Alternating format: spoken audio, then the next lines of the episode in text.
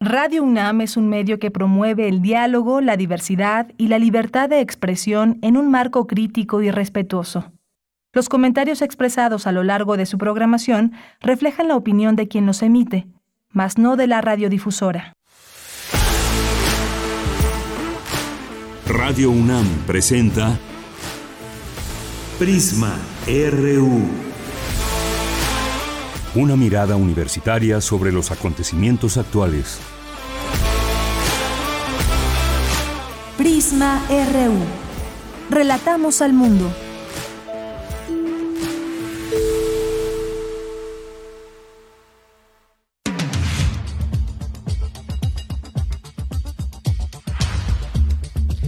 Muy buenas tardes. Muchas gracias por estar con nosotros ya en este lunes 20 de junio del año 2022. Siempre un gusto que estén aquí con todo el equipo de Prisma RU trabajando para ustedes en el 96.1 de FM y en www.radio.unam.mx. ¿Qué tal su fin de semana? Cuéntenos qué hicieron. ¿Se fueron a la clase de box masiva que rompió el récord Guinness? Cuéntenos. La verdad es que de pronto pues ver tanta gente y luego que van subiendo los índices de, contagios de COVID-19. Tengan mucho cuidado, son espacios abiertos, por supuesto, que se prestan para poder estar eh, pues con la distancia, pero además con cubrebocas. Cuéntenos cómo les fue de fin de semana, porque ya vimos que allá en Colombia, si lo vemos en imágenes, pues hay mucha alegría por quienes votaron por el candidato de izquierda. De esto platicaremos hoy. Es un tema que ha pues llenado las páginas de los distintos diarios, de los noticiarios. Es la primera vez que gana la izquierda en Colombia. ¿Y esto qué significa? ¿Qué significa el perfil también del candidato? un exguerrillero y bueno pues de esto vamos a platicar en un momento más con el doctor Fernando Neira Orjuela, que es investigador del Centro de Investigaciones sobre América Latina y el Caribe. Vamos a hablar sobre la victoria de Gustavo Petro y pues también pues finalmente desplazando a Rodolfo Hernández el candidato de la derecha. Vamos a platicar de ese tema, vamos a tener también hoy que es lunes y cada 15 días aquí tenemos el, comentario de Luis Guillermo Hernández, periodista independiente, que hoy nos va a platicar del plan de seguridad social para periodistas. Eh, ya muchas y muchos se habrán inscrito y vamos a ver cómo funciona finalmente, quiénes quedan dentro, quiénes quedan fuera, cómo se da todo esto. Vamos a tener también en nuestra segunda hora, vamos a a platicar eh, sobre pues estos temas que tienen que ver con lo internacional. También hubo elecciones también en, en Francia y pues la derecha avanzó ahí en las legislativas. Le tendremos también todos estos detalles. Tenemos, tendremos un reportaje sobre estas leyes anti LGBTIQ en Estados Unidos, que ya habíamos tenido un, eh, una nota previa con nuestro compañero Luis Fernando Jarillo, pero cómo es que en Estados Unidos, ese país que se de las libertades y demás, pues está pasando todo esto. Ya lo tendremos aquí en este espacio y también pues vamos a platicarles, vamos a invitarles más bien a un curso de historia del español de México que se imparte en el Colegio Nacional por el lingüista y director del proyecto Diccionario del Español de México y miembro del Colegio Nacional, el doctor Luis Fernando Lara. Así que no se lo pierdan. Y en nuestras secciones hoy nos toca tener la cartografía RU con Otto Cázares, eh, Montserrat Muñoz y las actividades que hay desde la sala Julián Carrillo. Y también tenemos cultura con Tamara Quirós. Tenemos información nacional e internacional y por supuesto también de nuestra universidad. Bien, pues gracias por estar aquí y le acompañamos en esta tarde aquí desde Adolfo Prieta número 133 al frente de esta producción de Prisma RU, Marco Lubián en la asistencia de producción Denis Licea, en los controles técnicos Arturo González, Michelle González se encuentra también aquí en nuestras redes sociales con un poco de frío Michelle González, pero muy a gusto y muy muy calientita su chamarra, aquí recibiendo todos los mensajes de ustedes en arroba Prisma RU en Twitter y Prisma RU en Facebook. Así que, pues bueno, iniciamos y desde aquí relatamos al mundo. Relatamos al mundo. Relatamos al mundo.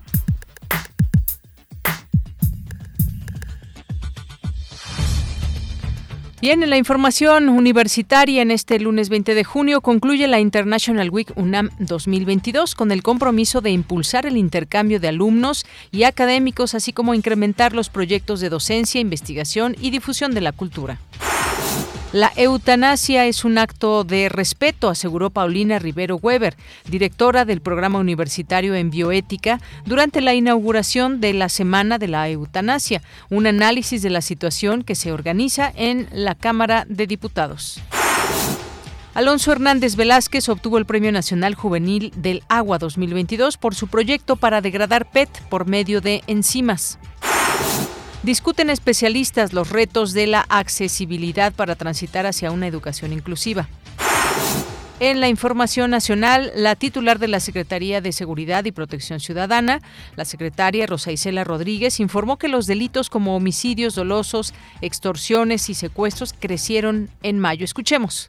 En general, en los delitos del fuero común, se ha bajado en la mayoría de los delitos, excepto el delito de extorsión, que tiene un incremento de más de 28%. El feminicidio también es un delito que bajó 31.2% respecto a su máximo histórico. Hay que recordar que este delito no se tipificaba, no se contabilizaba y fue hasta el 2019 que empezaron a contabilizarse y en estos meses, en este año, ha venido claramente a la baja. Con respecto al delito de secuestro, eh, se ha tenido una baja de 58.3 en esta administración y en el último mes se tuvo un incremento por eh, relacionado con los em, migrantes, con la población migrante que se tienen secuestros express, pero queda de todas maneras la denuncia. Bien, pues ahí estos números que da la titular de la Secretaría de Seguridad y Protección Ciudadana, Rosa Isela Rodríguez. En más información, la Secretaría de Salud reportó 10 muertes y 3.509 contagios de COVID-19 en las últimas 24 horas. La alcaldía Cuauhtémoc informó que ante el repunte de casos suspenderá la concentración de personas por una semana. Ricardo Sheffield, titular de la Procuraduría Federal del Consumidor, aseguró que no hay desabasto de papel de baño, agua embotellada ni alimentos. Confió en que no suceda lo que pasó hace dos años, en donde se dio una fake news al respecto a nivel mundial. En la información internacional, la Organización Mundial de la Salud informó que hasta el 15 de junio se notificó un total de 2.103 casos confirmados de viruela del mono en 42 países. Evaluó el riesgo a nivel mundial como moderado. Hoy en la UNAM, ¿qué hacer? ¿Qué escuchar? ¿Y a dónde ir? Hoy es lunes de Gaceta UNAM y en su portada nos presenta el tema Centro de Pensamiento con Perspectiva Global.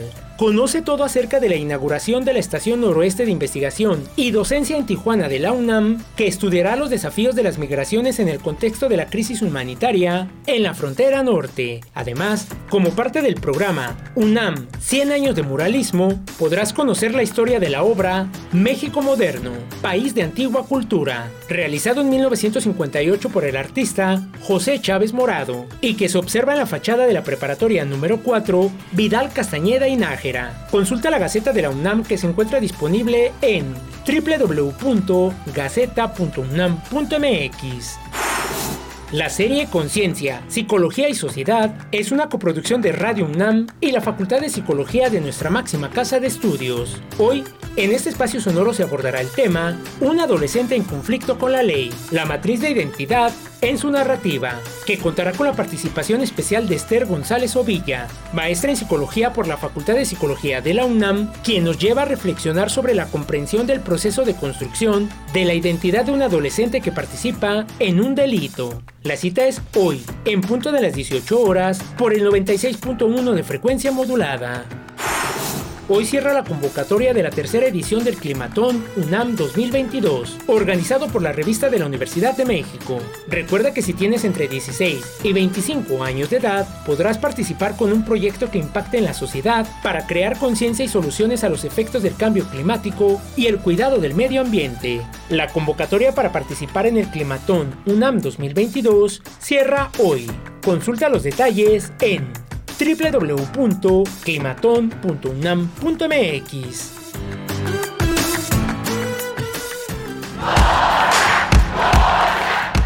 Campus RU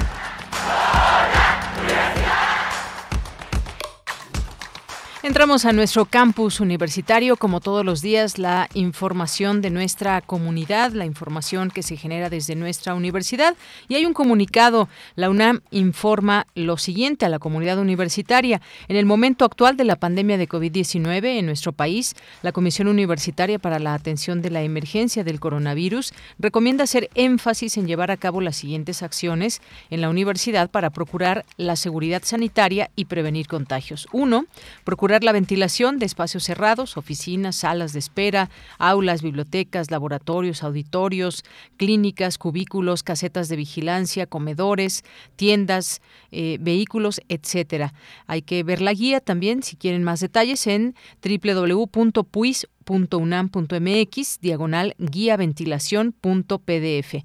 Dos, continuar con el uso correcto de cubrebocas que tape bien la nariz y la boca al convivir con otras personas en todos los espacios interiores y en exteriores donde se pierda la sana distancia.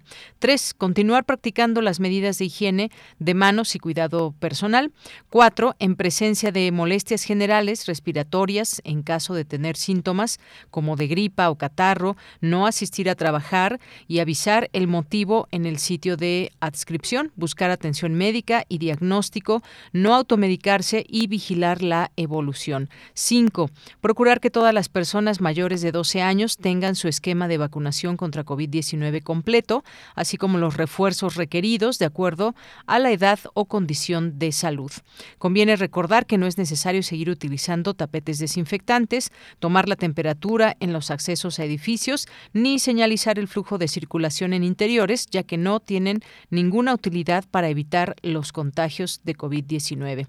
Atentamente, por mi raza hablará el espíritu, el coordinador, doctor Samuel Ponce de León Rosales, de la Comisión para la Emergencia COVID-19. Bueno, pues ahí están estas distintas recomendaciones que ya conocemos, pero que no se nos olvide, hay que seguir llevando a cabo. Bien, pues nos vamos ahora con mi compañera Cindy Pérez Ramírez. Concluye la International Week UNAM 2022. Cuéntanos, Cindy, muy buenas tardes. Deyanira, muy buenas tardes. Es un gusto saludarte a ti y a todo el auditorio. Con más de 42 actividades, 103 ponentes y más de 94 mil personas alcanzadas en las clases muestra, conferencias, webinarios, entre otros eventos, concluyó la segunda edición de la International Week UNAM 2022, misma que da continuidad y consolida las acciones de internacionalización de esta casa de estudios. En esta ocasión tuvo como invitado especial al Reino Unido. En la ceremonia de clausura, el titular del Centro de Enseñanza para Extranjeros, Domingo Alberto Vital Díaz, dijo que la International Week es una ventana para presentar la realidad cotidiana de las entidades dedicadas a la internacionalización. Por ejemplo, se habló de la certificación del español, las maestras Liliana Lugo y eh, Sandra Cruz hablaron también de aspectos muy específicos de la lengua, como de pronto por y para, dos preposiciones, pero una exposición muy interesante de Moisés López, porque en efecto la lengua es un instrumento de precisión al mismo tiempo que es un instrumento de libertad y de gran riqueza, y cómo conjugar la libertad con la precisión es una de las grandes tareas que todos los días tratamos de inculcar en eh, nuestras aulas, tanto presenciales como virtuales.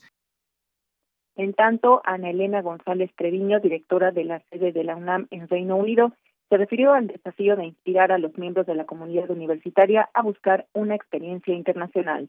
Desde el lunes hasta el viernes, cada uno aportándonos desde su perspectiva a las otras sedes de la UNAM en el extranjero, que también hicieron un trabajo excelente con todas sus participaciones y que eh, sin duda cada una tiene eh, algo que ofrecer muy singular de, su propio contexto y que nos despierta esa conciencia de ciudadanía global, que es a lo que estamos aspirando a través de la experiencia de internacionalización. Deyanira, de las universidades de Latinoamérica y el Caribe, la institución de educación superior pública preferida por los estudiantes de la región para realizar de movilidad es la UNAM. Este es el reporte. Cindy, muchas gracias y muy buenas tardes. Muy buenas tardes. Bien, pues ahí todos estos trabajos que se llevaron a cabo desde la International Week UNAM 2022, que aquí ya habíamos tenido oportunidad de platicar también ampliamente de qué trata y pues ha cumplido sus objetivos. International Week UNAM 2022. Nos vamos ahora a la siguiente información con mi compañera Virginia Sánchez. Inicia en la Cámara de Diputados la Semana de la Eutanasia, un análisis de la situación. ¿Qué tal, Vicky? Te saludo con mucho gusto. Muy buenas tardes. Igualmente, Bella, muy buenas tardes a ti y al auditorio de Prisma RU. Con el objetivo de generar elementos de análisis para emprender acciones en torno, acciones en torno a la regulación de la eutanasia, del 20 al 24 de junio, la Comisión de Salud de la Cámara de Diputados y el Programa de Bioética de la UNAM presentan la Semana de la Eutanasia un análisis de la situación en la que participarán expertas y expertos en el tema para abordarlo desde un ámbito interdisciplinario. Durante la inauguración del evento, la directora del Programa Universitario de Bioética de la UNAM, Paulina Rivero Weber, señaló que la eutanasia es una cuestión de respeto al otro, un acto opcional donde aquellos que lo necesitan y desean y quienes no, tienen el derecho de ser respetados, ya que la única guía para nuestras acciones debe ser el bien de la comunidad y el respeto a las diferencias. Resaltó que las creencias de índole personal no tienen cabida en el ámbito de la legislación, por lo que para crear y mejorar las leyes en el marco de la laicidad, el diálogo racional es el único camino posible. En ese sentido, precisó, es importante entender que no es lo mismo muerte digna que eutanasia. Esto dijo al respecto.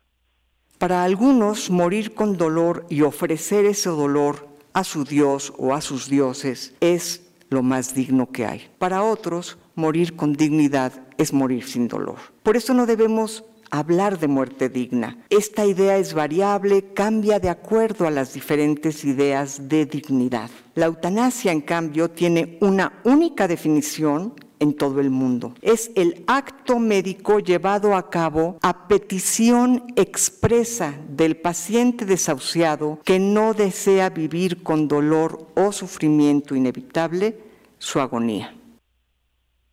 Por su parte, Guadalupe Valencia, coordinadora de humanidades de la UNAM, señaló la importancia de debatir este tema desde la ética, la medicina y los derechos humanos. Escuchemos qué más dijo al respecto.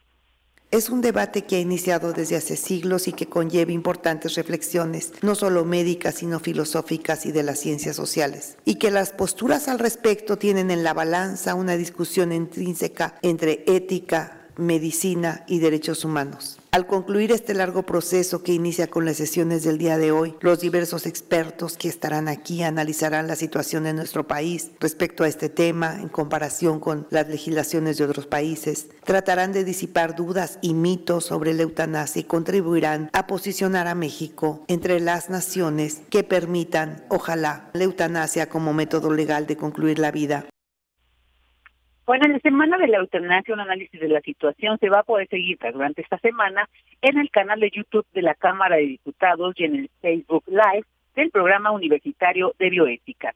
De ella, esta es la información. Vicky, muchas gracias y buenas tardes. Buenas tardes. Hasta luego. Queremos escuchar tu voz.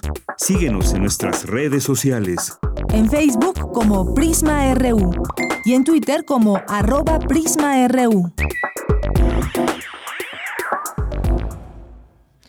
Bien, pues continuamos, es la una de la tarde con 21 minutos y vamos a hablar de Colombia porque este domingo se llevaron a cabo elecciones, la segunda vuelta, la segunda vuelta en esta eh, importante elección donde pues en un principio, en la primera vuelta había ganado ya eh, Gustavo Petro, sin embargo, pues como sabemos los porcentajes para una segunda vuelta son muy claros y entonces pues se tuvieron que ir a segunda vuelta y finalmente pues el candidato de la izquierda con su su ventaja en el preconteo que se tenía hasta la segunda vuelta con 7.045.260 votos.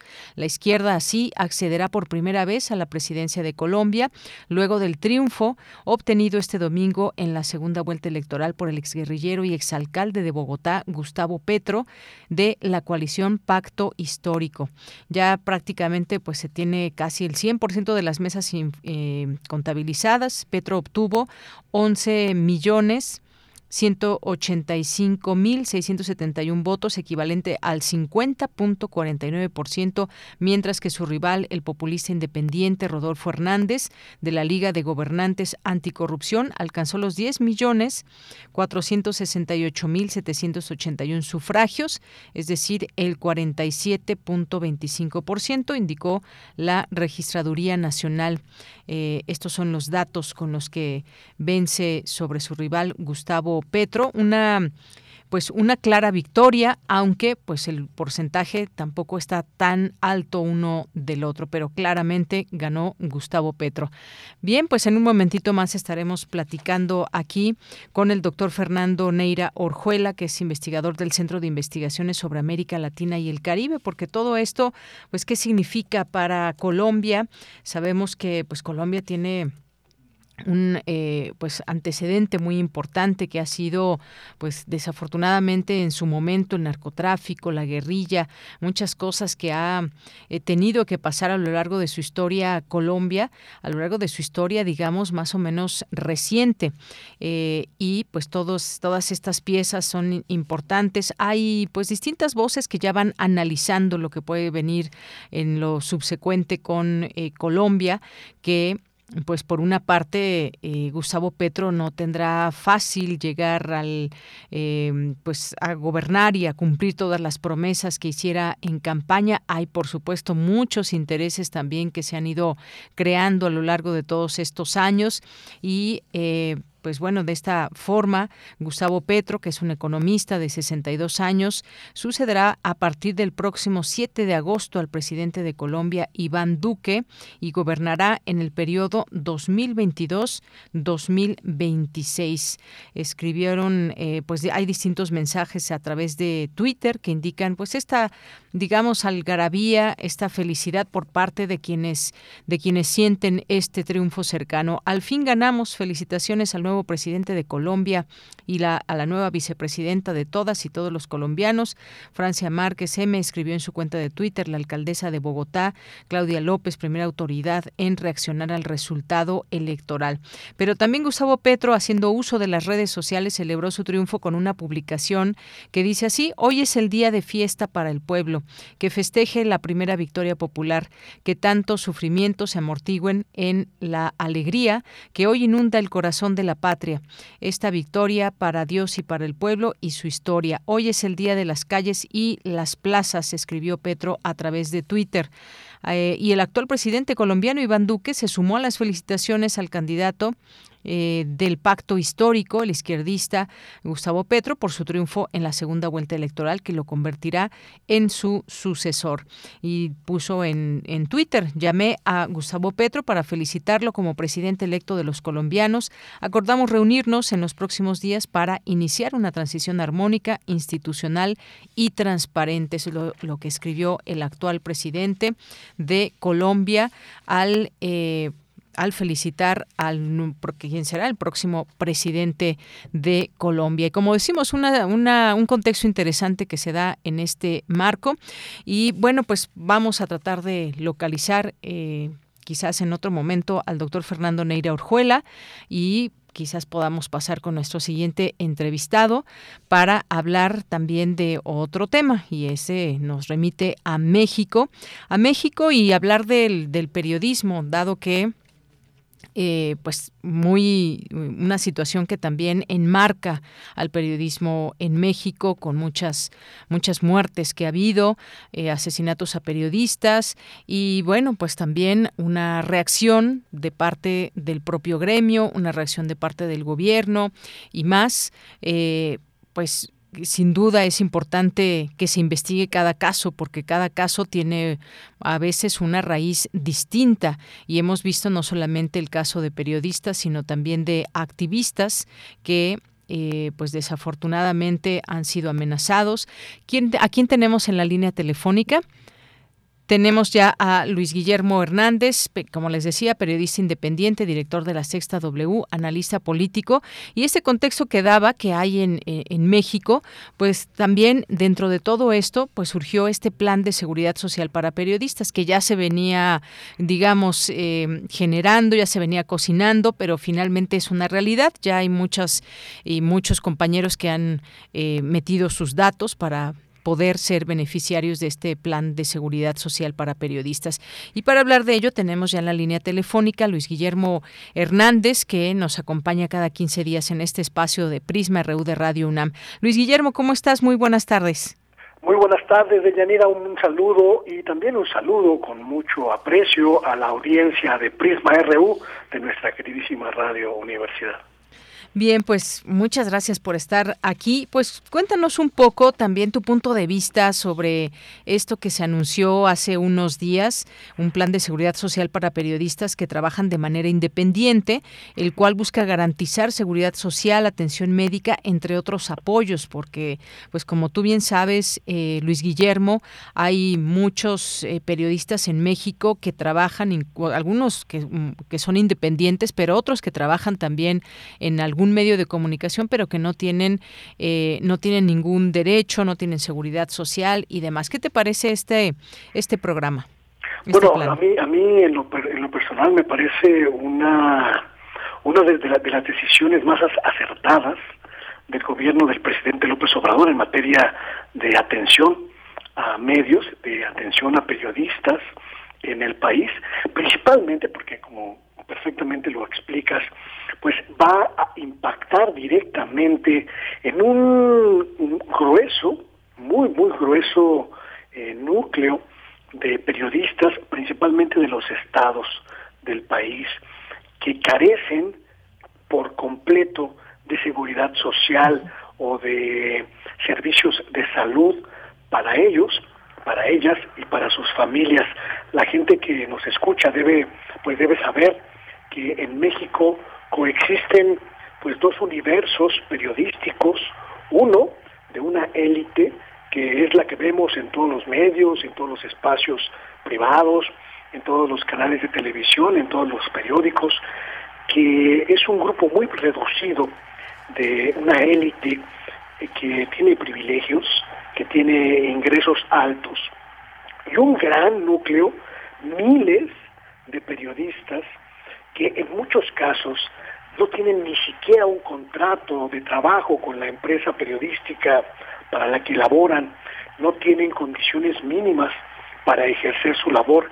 Y me parece que este proyecto, un proyecto que empujó desde adentro de la cuarta transformación Jesús Ramírez Cuevas, pero que también apoyó pues decididamente eh, el, el IMSS de Zoé Robledo, pues va a beneficiar principalmente a todos esos, a todas esas periodistas que hacen una actividad periodística, pero que no tienen un reconocimiento profesional por su trabajo, no tienen vínculos legales con empresas y que van a poder tener eh, un piso mínimo de seguridad para ellos y para sus familias. Es un gran paso que por supuesto tiene por delante un trabajo titánico, uno de ellos, de Yanira, lo digo abiertamente, obligar a las empresas que constituyen la industria mediática a corresponder a este esfuerzo del pueblo, a este esfuerzo de la sociedad mexicana, eh, transformando las condiciones en las que miles de periodistas laboran en estos momentos. Efectivamente, pues como bien dices, no, hay muchas, hay muchos periodistas, quizás puedan ser incluso una gran mayoría que no tienen estas eh, prestaciones. Hay un, un grupo pequeño y, fíjate, había un debate por aquí de que a quién corresponde a que se le ofrezcan derechos o que se le den, no que se le ofrezcan, que se le den derechos a, los periodistas, porque a final de cuentas eh, son trabajadores, son trabajadores, pero no cuentan muchas veces con estas prestaciones ¿A quién le corresponde? ¿Al gobierno? ¿Le corresponde a las empresas para las cuales trabajan? ¿Cuál es el punto de vista? A mí me parecería, no sé cuál es tu punto de vista, eh, pues que le correspondería a las distintas empresas que, que contratan a alguien, cumple con ciertos requisitos y además con horarios y demás, y que pues así debería de ser, que, entren directamente a tener estas, estas prestaciones. No es así en nuestro país. ¿A quién le corresponde, Luis Guillermo? Creo que coincido totalmente contigo. Me parece que la obligación de otorgar condiciones de trabajo mínimas que incluyen un salario digno, que incluyen seguridad social, que incluyen mecanismos incluso de protección de salvaguarda de la integridad de los periodistas para realizar su labor corresponde íntegramente a las empresas para las cuales desarrollan esta actividad. Las empresas mediáticas se han desentendido de esta obligación y han dejado en, en los márgenes de la industria a miles de periodistas que carecen de seguros médicos, de mecanismos de protección, de protocolos de protección, de instrumentos para realizar su labor profesional, se han completamente desentendido de la capacitación, de la profesionalización, de la actualización de sus periodistas, no les proveen seguros de retiro, no les proveen seguros de cesantía avanzada o vejez, seguros de riesgo de trabajo, incluso hemos visto un fenómeno en las últimas dos décadas de expulsión de periodistas que sobrepasan los 40, los 45 años y que ya no encuentran cabida en los medios de comunicación y son obligados a vivir pues en lo que llamamos el freelanceo, la actividad eh, no remunerada eh, regularmente, la actividad de pago por trabajo, sin ninguna prestación. Y me parece que ese escenario tendría que regularse con una intervención no del Estado, sino de la sociedad. Me parece que eh, es un es una llamado al que hemos hecho ya durante mucho tiempo de Yanira a que la sociedad mexicana se involucre en este asunto, en este grave eh, problema, en este grave panorama que vive el periodismo en México, porque finalmente toda esta falta de condiciones impacta directamente en la calidad de la información, del periodismo que se ejerce en el país, pero me parece que esta intervención del gobierno del presidente López Obrador puede por lo menos abrir una gran discusión nacional sobre este punto que no hemos discutido, que ni siquiera hemos vuelto a mirado, ni siquiera hemos vuelto a ver eh, en su dimensión total en nuestro país. Me parece, creo que está abierta la discusión y es un buen momento para llevarla a cabo. Así es. Bueno, pues se habló de un financiamiento público de 760 millones de pesos, dinero que se tomará de los fondos de los que dispone el gobierno federal para las campañas de difusión en medios de comunicación, es decir, la propaganda gubernamental, y este año se dispondrá 25% del total para las campañas. En 2022, el monto de las partidas destinadas a la publicidad gubernamental es de 3.040 millones, por lo que el fondo dispondrá de 760 millones para operar.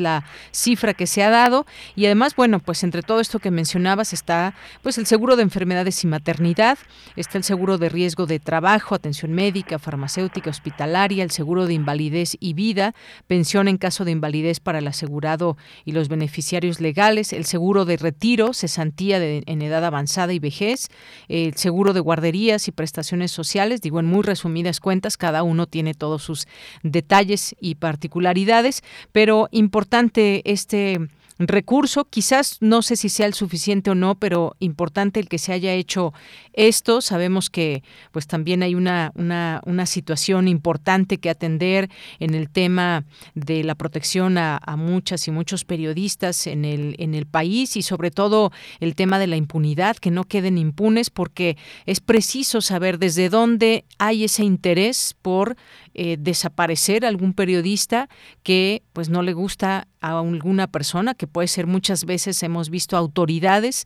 que no les gusta lo que se publica y entonces simplemente pues llevan a cabo este tipo de acciones. Esto es también importante mencionarlo, Luis Guillermo. Que haces un, haces un panorama verdaderamente crítico de la situación y es el panorama puntual, verdaderamente puntual de lo que está ocurriendo en México. No solo el periodismo está en estos momentos afectado por la crisis de la industria en términos económicos, la incapacidad de la industria de proteger a sus integrantes con los seguros mínimos de trabajo, de vida, de enfermedad, de proveerles de un sueldo digno, sino que también nuestra actividad profesional está asolada por una serie de factores externos, la inseguridad, la imposibilidad del Estado mexicano para detener la ola de agresiones que lleva ya más de una década en contra de profesionales del periodismo, sobre todo la incapacidad de todos los sectores del gobierno, no solo el federal, los estatales, los municipales, de participar y establecer políticas claras, políticas públicas claras, que permitan el libre, pero sobre todo el seguro ejercicio del periodismo en nuestro país. Hay muchos temas pendientes, los, los resumes de manera muy puntual y me sumo a ese, a ese resumen. Me parece que es un buen momento para que la sociedad mexicana empuje una reflexión integral sobre todos los factores que afectan el libre ejercicio de la libertad de información y el libre ejercicio de la libertad de expresión, porque son dos instrumentos de la sociedad, no de los periodistas, de la sociedad que están en estos momentos eh, siendo sometidos a presiones que afectan decididamente la calidad de nuestra democracia. Yo creo que sí es un buen momento para reflexionar sobre los gravísimos problemas que enuncias muy bien que enfrenta nuestro periodismo en el país. Bien, Luis Guillermo, pues este es el punto importante que queríamos platicar hoy contigo. Está este plan de seguridad para periodistas, enmarcarlo, por supuesto, en una situación también que vive el gremio. Pues muchísimas gracias, Luis Guillermo Hernández. Nos escuchamos en 15 días. Muchísimas gracias a ustedes, un abrazo y gracias por la posibilidad de poder eh, contarle a la gente lo que ocurre en nuestro en nuestro gremio de Yanira. Muchas gracias. Gracias a ti, un abrazo Luis Guillermo, hasta luego. Hasta luego. Muy buenas tardes, fue Luis Guillermo, Luis Guillermo Hernández, periodista independiente, director de la Sexta W, analista político. Continuamos. Prisma RU. Relatamos al mundo. Bien, continuamos. Ahora sí tenemos y nos da mucho gusto recibirle en este espacio al doctor Fernando Neira Orjuela, investigador del Centro de Investigaciones sobre América Latina y el Caribe, para hablar de las elecciones ayer en segunda vuelta en Colombia. Doctor Fernando, bienvenido. Muy buenas tardes. Buenas tardes para ti y para todos tus radioescuchas. Bien, pues vemos que hoy las páginas de los distintos diarios destacan incluso en las primeras planas, no se diga por supuesto en Colombia, pero también en otras partes del mundo. Colombia elige a Petro, su primer presidente progresista, su primer presidente de izquierda. ¿Qué panorama ve usted actualmente en Colombia que pues recibirá recibirá en sus manos Gustavo Petro, doctor? Bueno, sí, indudablemente estamos asistiendo a un hecho histórico, no solo en Colombia, sino en la región en donde eh, por primera vez la izquierda logra más de 11 millones eh, de votos, eh, eso nunca había sucedido, y se elige a un presidente que obviamente va a tener que enfrentar una situación de extrema polarización que ha venido ocurriendo en Colombia en las últimas décadas. Ese va a ser su gran reto, por lo tanto, eso le va a implicar eh, llegar a una serie de consensos, una serie de acuerdos. Lo que sucedió eh, el pasado domingo fue que se, no se le dio un cheque en blanco al presidente y eso implica entonces que va a tener que llegar a acuerdos, que va a tener que hacer eh, negociaciones con una oposición que es muy fuerte, sí, estamos hablando de más de 10 millones de votos y que en ese sentido entonces el esfuerzo va a ser eh, como en su eh, discurso inaugural el día de ayer dejó claro que esa es su intención, llegar a acuerdos, llegar a consensos para que el país logre salir adelante y afrontar esta situación que ha tenido en las últimas décadas. Dice hoy en su editorial el diario La Jornada, doctor, que se trata de una victoria histórica para la sociedad colombiana, para América Latina y para las personas de todo el mundo que anhelan dejar atrás la larga noche neoliberal y construir un mundo más justo basado en la solidaridad y en la paz. Dice que para dimensionar la importancia de la decisión tomada ayer por la mayoría de los colombianos, debe recordarse que Petro será el primer mandatario de la nación caribeña emanado del progresismo, un hito que logró enfrentando no solo a su rival en la segunda vuelta, sino a toda la oligarquía que durante siglos mantuvo asfixiado al país y cerró cualquier posibilidad de cambio por canales democráticos. ¿Qué, qué opina usted? Hay que, digamos, destacar esto por lo positivo que puede ser, adelantarnos a que pues el ser su perfil progresista eh, llevará a Colombia por un mejor camino. Sí, mira, indudablemente eh, es importante recordar cuando tú miras el mapa de quienes votaron por Gustavo Petro, eh, están eh, todas enmarcadas, todas aquellas regiones que históricamente han sido excluidas en términos sociales, políticos y económicos de los beneficios del Estado, ¿no? Estamos hablando de comunidades negras, comunidades campesinas, comunidades indígenas, sectores que a los cuales nunca se les ha prestado atención a sus demandas, a sus necesidades y es toda esa población junto con una población joven que también ha sido excluida la que decidió darle el voto de confianza para que por fin Colombia logre llegar a la construcción de un mejor país. Entonces, eso hace interesante estas elecciones. Eh, el mapa muestra que fue un apoyo realmente popular el que se le dio al presidente, como nunca antes había ocurrido con ningún mandatario, eh, incluso de derecha, ¿no? Es, es la gente de, de estas eh, de esos sectores excluidos las que dijeron que querían un cambio y por eso votaron en ese sentido querían un cambio y votaron en ese sentido. Ahora bien, como bien dice usted, obtuvo pues más de 11 millones de votos, se habla de 11, 11 millones 185 mil 671 votos contra una ventaja que bueno, pues es, es obviamente clara respecto a su contrincante que obtuvo eh, obtuvo también una ventaja de tres eh, a ver, 10 millones, de, mientras Petro tuvo 11 millones 185 mil, Rodolfo Hernández alcanzó los 10 millones 468 mil. El primero 50.49, el siguiente 47.25. También tuvo, también tuvo una buena cantidad de votos, Rodolfo Hernández, doctor. Sí, solo que aquí hay que señalar que esa votación no fue para ese candidato. O sea, el fenómeno es muy interesante porque también por primera vez uno lo que ve en el caso colombiano es que quienes votaron votaron en contra de Gustavo Petro, o sea, esos votos mm, son toda la extrema derecha y muchos inconformes que eh, vieron eh, quizás que este candidato podría ser una alternativa de cambio. Cuando se dieron cuenta eh, que no lo era, que era el continuismo, muchos de esos que lo apoyaron pues decidieron no votar, ¿no? Pero estamos hablando de, una votación no a favor de un candidato necesariamente, sino curiosamente en contra del que ganó.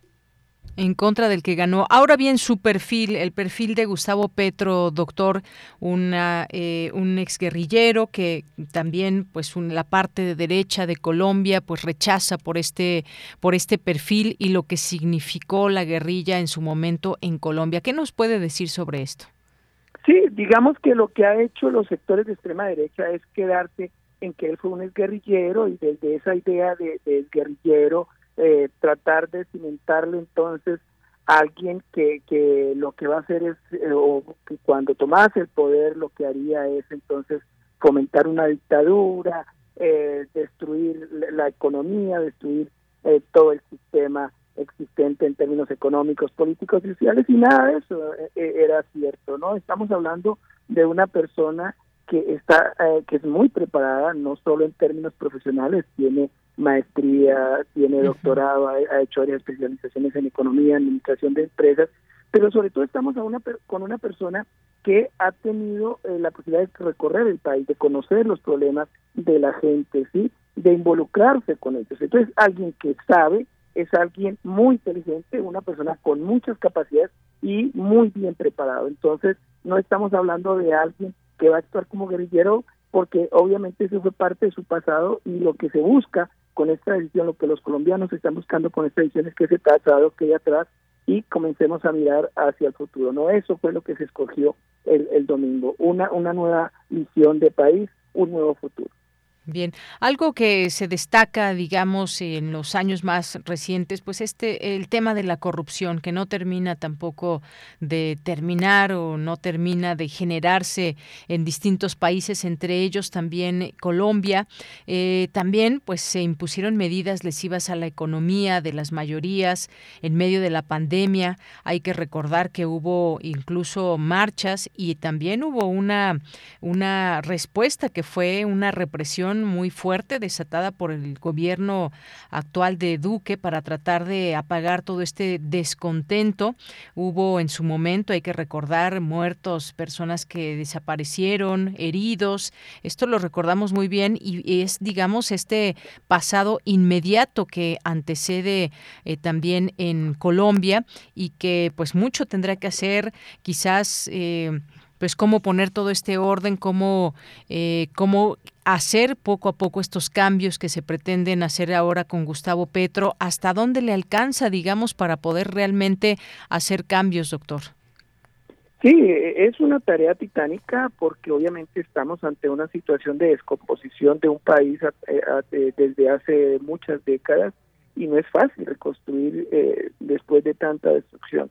Sin embargo, creo que hay un, equipo, hay gente dispuesta a trabajar en la construcción de ese país y hablamos no solo de estas eh, comunidades indígenas, campesinas, afrodescendientes, eh, de los jóvenes, sino que hay un amplio sector de la sociedad que entiende que el país tiene que cambiar, que el país tiene que dejar atrás todo eso, que hay que acabar con esos vicios que le han generado tanto daño al país como es precisamente esa corrupción. Y yo creo que la conformación del nuevo consejo del, del nuevo Congreso habla bien de eso, es decir, estamos ante eh, congresistas que tienen una mirada, una actitud más progresista y eso va a ayudar a este cambio.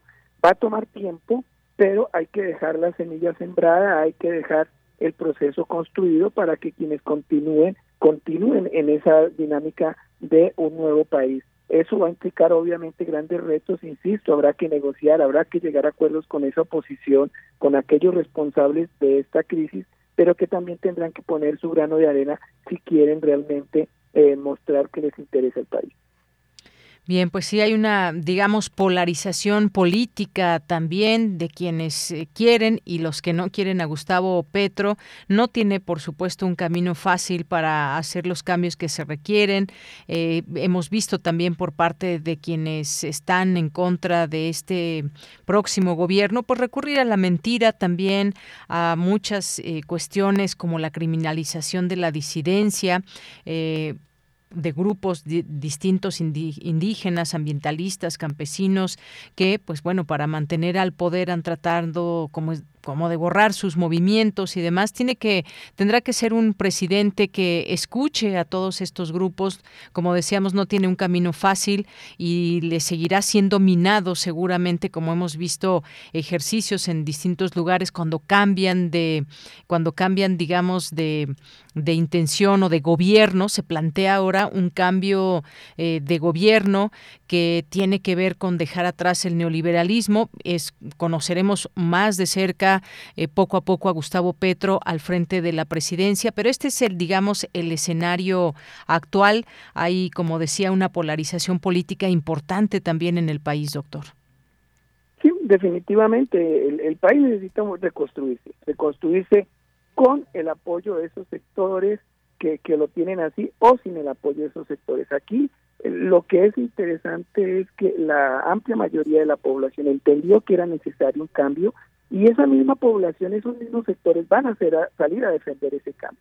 También va a ser difícil para estos sectores de la oposición querer frenar ese cambio, porque se van a enfrentar a una sociedad organizada, a jóvenes organizados, a mujeres, sí, a comunidades que están dispuestas precisamente a no soportar más ese tipo de desigualdades por la cual han vivido eh, durante todas estas décadas. Entonces, eso es lo que también hace interesante este proyecto. Es decir, es una población que está dispuesta a defender aquella decisión que tomó, que es cambiar. No, no, no va a ser tan fácil que eh, se permita retroceder a todo lo que eh, se quiere dejar atrás. Pues sí, finalmente se tendrían que unir todos los sectores en bien del país y no estar en estas pugnas políticas, realidades que ya hemos vivido y que vemos en distintos países, pero es eso, unirse como país independientemente de quien haya ganado. No se ve ese escenario tan claro en Colombia como en otros lugares mencionaba, pero ahí está el reto, veremos qué sucede más adelante. ¿Algo con lo que se quiera despedir, doctor?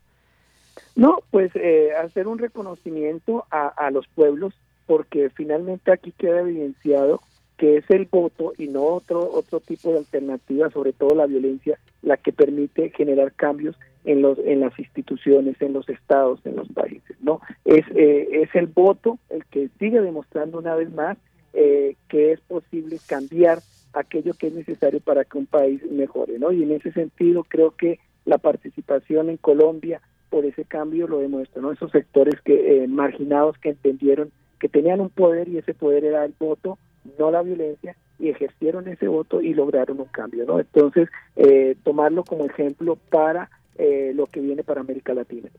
Muy bien, bueno, pues ahí seguiremos de cerca todo esto. Por lo pronto, en imágenes se nota mucha emoción de quienes, eh, quienes votaron, quienes ganaron, quienes están del lado de Gustavo Petro.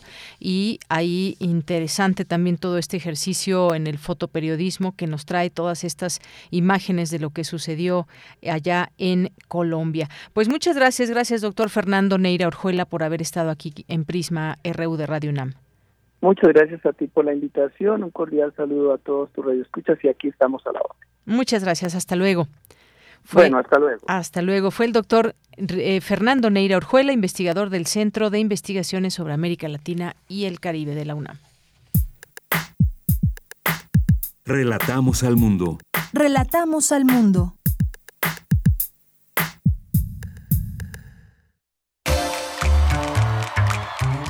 Sala Julián Carrillo presenta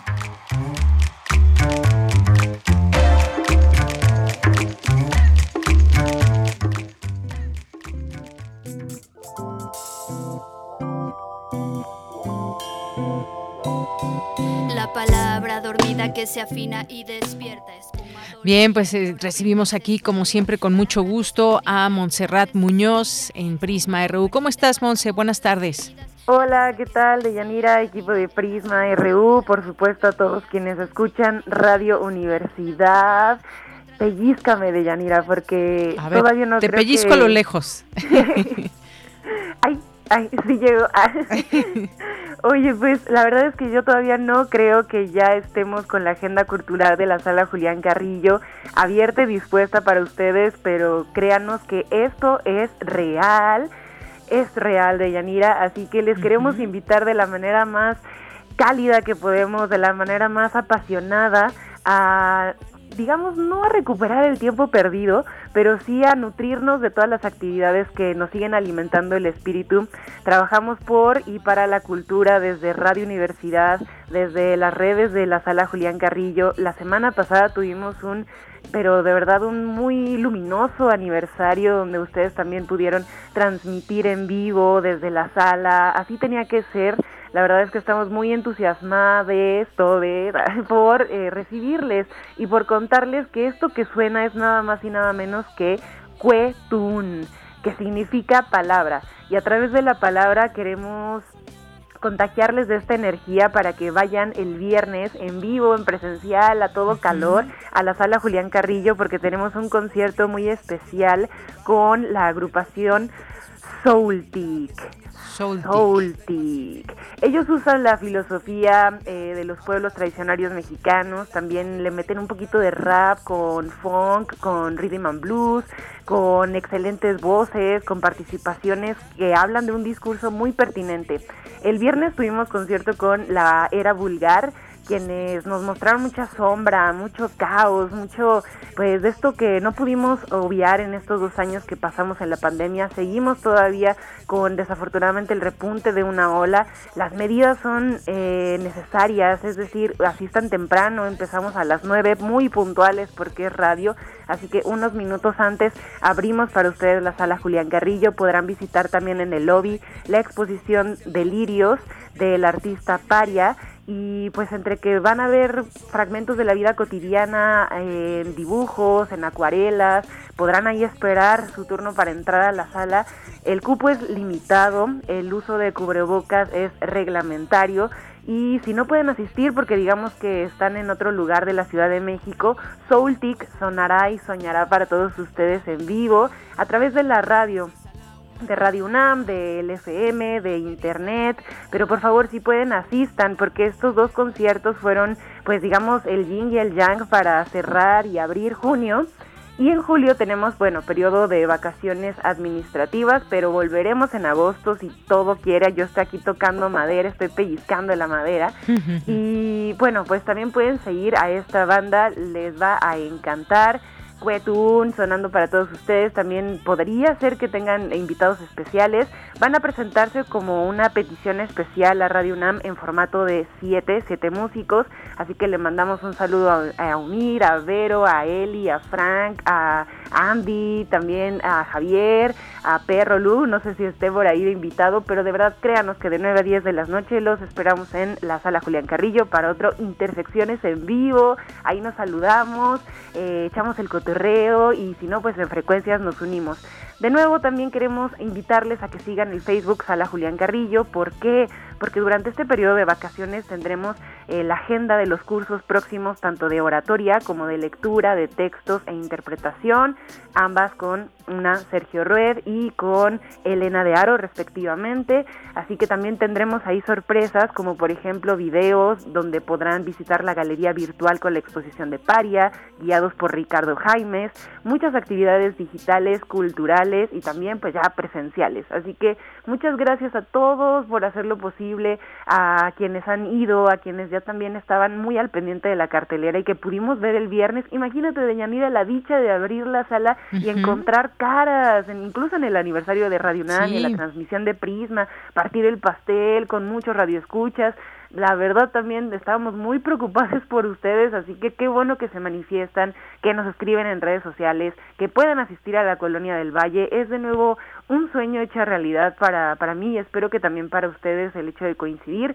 Así que pues ya también estas últimas intervenciones al aire son para nada más y nada menos agradecerles por el pasado, por el presente y por el futuro radiofónico. Así que a manera de un abrazo y un pellizquito así sonoro que no duela, más bien que los anime a ir el viernes, les agradezco también todos estos años y estos lunes de intervenciones que hemos tenido y compartido con ustedes, equipo y de Yanira. Bien, pues muchas gracias, Monse. Te enviamos un abrazo muy fuerte. Muchas gracias. Gracias a ustedes, me quedo escuchándolos al maravilloso equipo, también a Otto. Y pues nada, nos vemos y encontramos el viernes y los próximos viernes de julio con retransmisiones, con lo mejor de intersecciones para ustedes. Claro que sí, Monse. Muchas gracias. Hasta luego.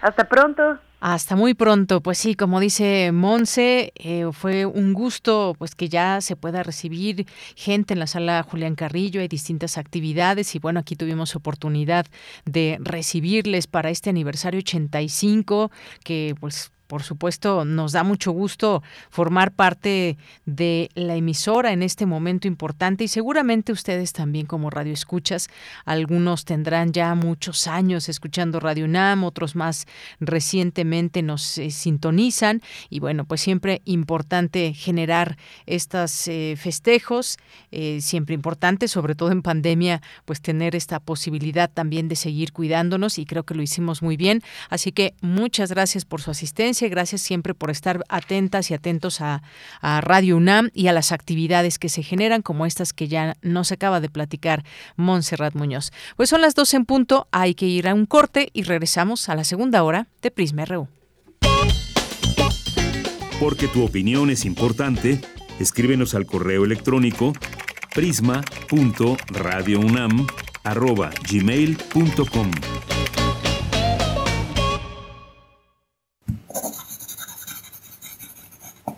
libro no termina con el punto final. No es solo la escritura y la corrección. Hay mucho más que un proceso creativo o un arranque de inspiración. Las palabras encierran conocimiento y cultura, pero también gustos y texturas. Los invitamos a probar los sabores y los saberes del lenguaje. Eso, todo eso, es lo que saben las palabras. Saben las palabras. El amor por el lenguaje en todas sus presentaciones. Con Laura García. Todos los lunes a las 18.30 horas. Retransmisión sábados a las 17 horas. Solo por Radio UNAM. Experiencia sonora. Hace 40 años no existía el INE.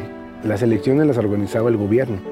Esto no garantizaba ni la justicia ni la equidad en las contiendas electorales. El INE es valioso porque es como un referí dentro de las elecciones, tanto federales como estatales. El INE es valioso porque me garantiza una paz social. Porque me deja participar en las decisiones del país. Mi INE es valioso para mí porque mi INE soy yo. Y yo. llevó el. En temporada de lluvias hay que tomar precauciones.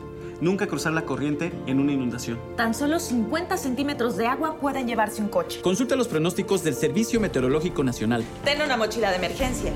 Agua potable. Protege tus documentos. Y hazle caso a las alertas de protección civil. Esta temporada de lluvias y ciclones, juntos nos protegemos mejor. La Conagua y el Servicio Meteorológico Nacional te informan por tu seguridad. Gobierno de México.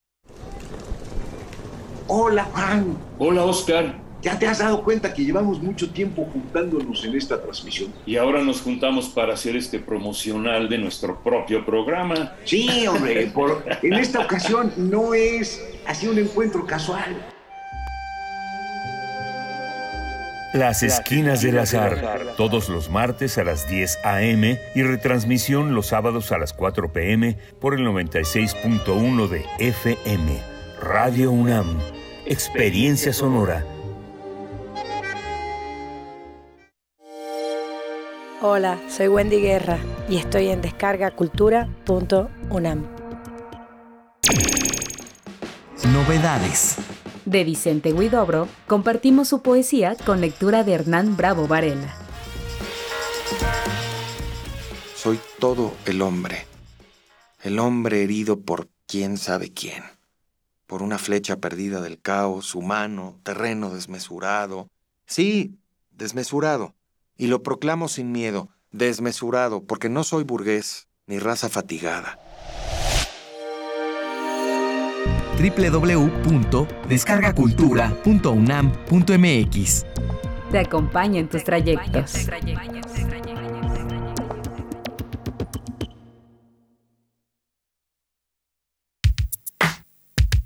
Prisma RU. Relatamos al mundo.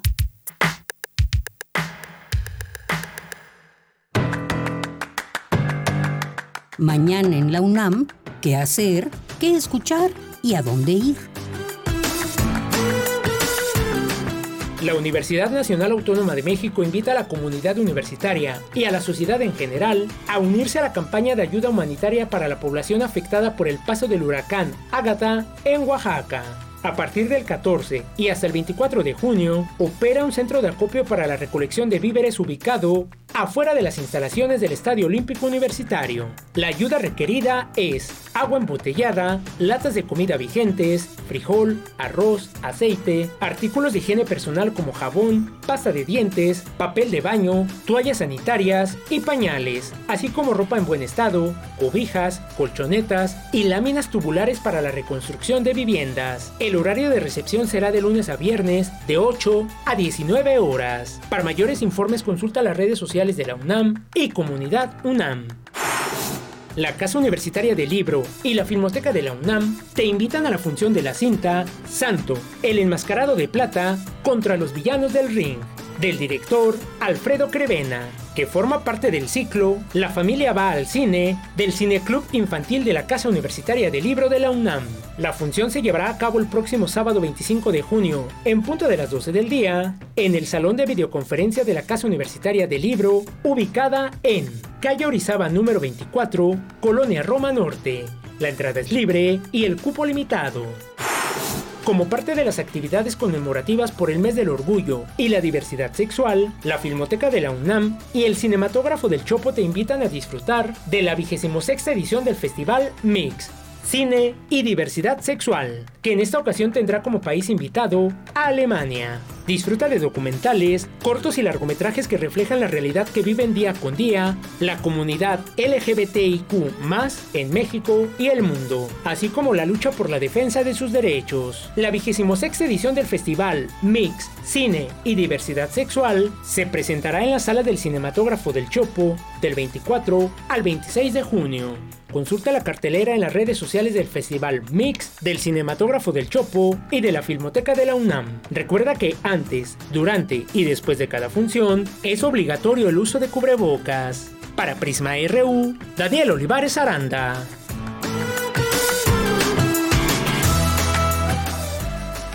Estamos de regreso aquí en Prisma RU en esta segunda hora, dos de la tarde con siete minutos. Nos da mucho gusto poder mandar en este espacio saludos a quienes nos están sintonizando en este momento, que pues son varias personas que nos han hecho llegar sus mensajes y en especial el doctor José Luis Millán, José Luis Sánchez Millán, que nos está escuchando junto con un grupo de estudiantes y participantes de este proyecto de, de la chía la chía, estos experimentos con chía forrajera y nos escuchan desde la FES Cuautitlán. Así que muchos saludos a quienes estén por ahí trabajando a esta hora y por supuesto generando estos experimentos que luego, pues importante también darles voz en estos espacios y podamos hablar eventualmente de lo que están haciendo, porque muchas personas están en, en los laboratorios o están en campo como ellos y entonces pues nos traen aquí toda la posibilidad de conocer esos proyectos para eso sirve también esta, eh, estas frecuencias para poder conocer de cerca lo que hacen y e interesarnos y darlo a conocer al público. Así que nos están escuchando, están escuchando Prisma RU desde la parcela número 6 de la FES Cuautitlán, eh, pues haciendo estos experimentos con chía forrajera, de la cual nos manda además el doctor José Luis Sánchez Millán, nos manda una fotografía. Ahí va la chía es un pedacito ahí de tierra que nos manda, ahí va la chía poco a poco, saliendo muy bonita, muy verde, y pues saludos a todo ese equipo, gran equipo de trabajo. Muchos, muchos saludos de verdad, y a ver qué día les recibimos por aquí. Y también yo sé que me han invitado, pero luego no hay tiempo, pero ojalá que podamos seguir en esta, en esta relación para conocer más de lo que hacen. Muchas gracias por la fotografía, por estarnos escuchando y más. Bien, pues nos vamos ahora también con más saludos que tenemos aquí en nuestras redes sociales. Eh, Paloma G. Guzmán, muchos saludos. Lorena Ruiz también. Muchas gracias, que dice, los estamos escuchando. Gracias, Lorena, un abrazo. Jorge nos dice, Jorge Fra, sigue avanzando la democracia en América Latina con el triunfo de Gustavo Petro en Colombia y poco a poco se va muriendo el neoliberalismo, consolidándose el presidente de México también como líder de América Latina que ha impulsado una transformación democrática y sin violencia en toda América Latina, es lo que nos dice Jorge Fra. Muchas gracias. Jesús Abraham, muchos saludos, muchos saludos también aquí a Jean-François Charrier, a Santiago Luis Enrique Castillo, muchas gracias, a Juan Carlos Alarcón, Gracias también por estar aquí en estos mensajes, a Mario Navarrete, por supuesto, a Diana, a Fernando J, que en un momento escucharemos esta información que nos tiene eh, de lo que está pasando en Estados Unidos con la comunidad LGBTIQ.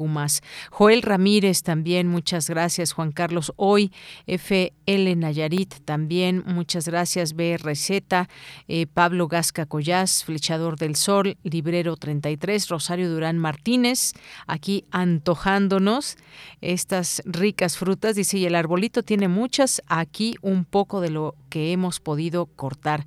A ver, son, son ciruelas, ¿verdad, Rosario? Espero no equivocarme. Muchas gracias.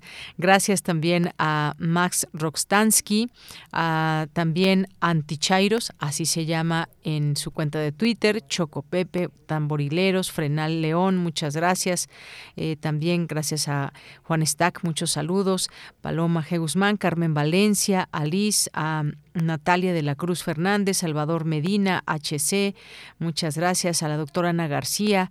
Eh, mañana tendremos una entrevista con ella, también interesante toda esa información, ella de profesión médico que nos dice pues la relación que pueda tener o que debe ser la correcta entre paciente y doctor y también vamos a hablar de estos consultorios que encontramos muchas veces en la esquina, que son pues estos consultorios de bajo costo, pero que atienden pues es el primer contacto, digamos, para cualquier situación que, que nos sintamos mal. Mañana vamos a platicar con ella.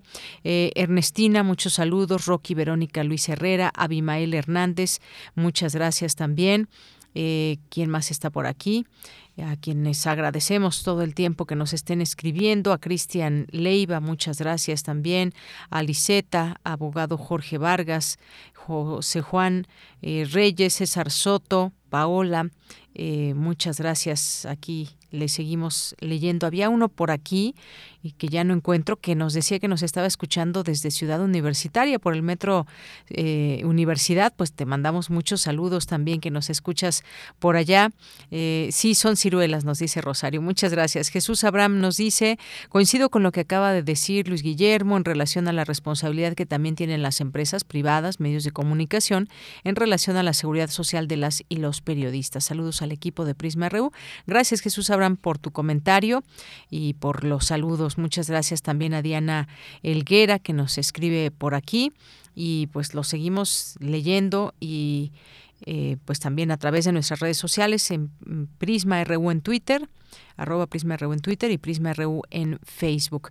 Pues muchas gracias aquí a quienes nos siguen haciendo llegar sus comentarios a lo largo del programa y aquí por supuesto les leemos siempre. Bueno, pues donde, desde donde nos estén escuchando, muchas gracias. Jean-François Charrier es quien nos está escuchando en el metro rumbo a Ciudad Universitaria, escuchando Prisma RU y los comentarios. Pues muchas gracias Jean-François Charrier. Luego cuando uno va en el metro, cuando está en el subterráneo, pues de pronto se deja de escuchar la señal, pero después vuelve cuando, cuando ya toma de nuevo esta señal, el teléfono. Muchas gracias, te mandamos muchos saludos. Nos vamos ahora a la siguiente información con Dulce García. Necesario transitar hacia una educación inclusiva. Adelante, Dulce. Deyanira, muy buenas tardes a ti al auditorio de Prisma RU con el objetivo de analizar y discutir de qué manera se puede garantizar el derecho a la educación. Sobre todo con la proliferación de las herramientas tecnológicas, la UNAM llevó a cabo las jornadas Hablemos de Accesibilidad Digital, en donde la doctora Marina Kriskowski, directora de Innovación y Desarrollo Tecnológico de la Dirección General de Cómputo y Tecnologías de la Información y la Comunicación de la UNAM, dijo que con ese mismo análisis se puede lograr que la inclusión sea una realidad. Que la inclusión sea una realidad y que este diálogo dé como resultado acciones, acciones concretas que podamos poner en práctica para construir una comunidad educativa inclusiva.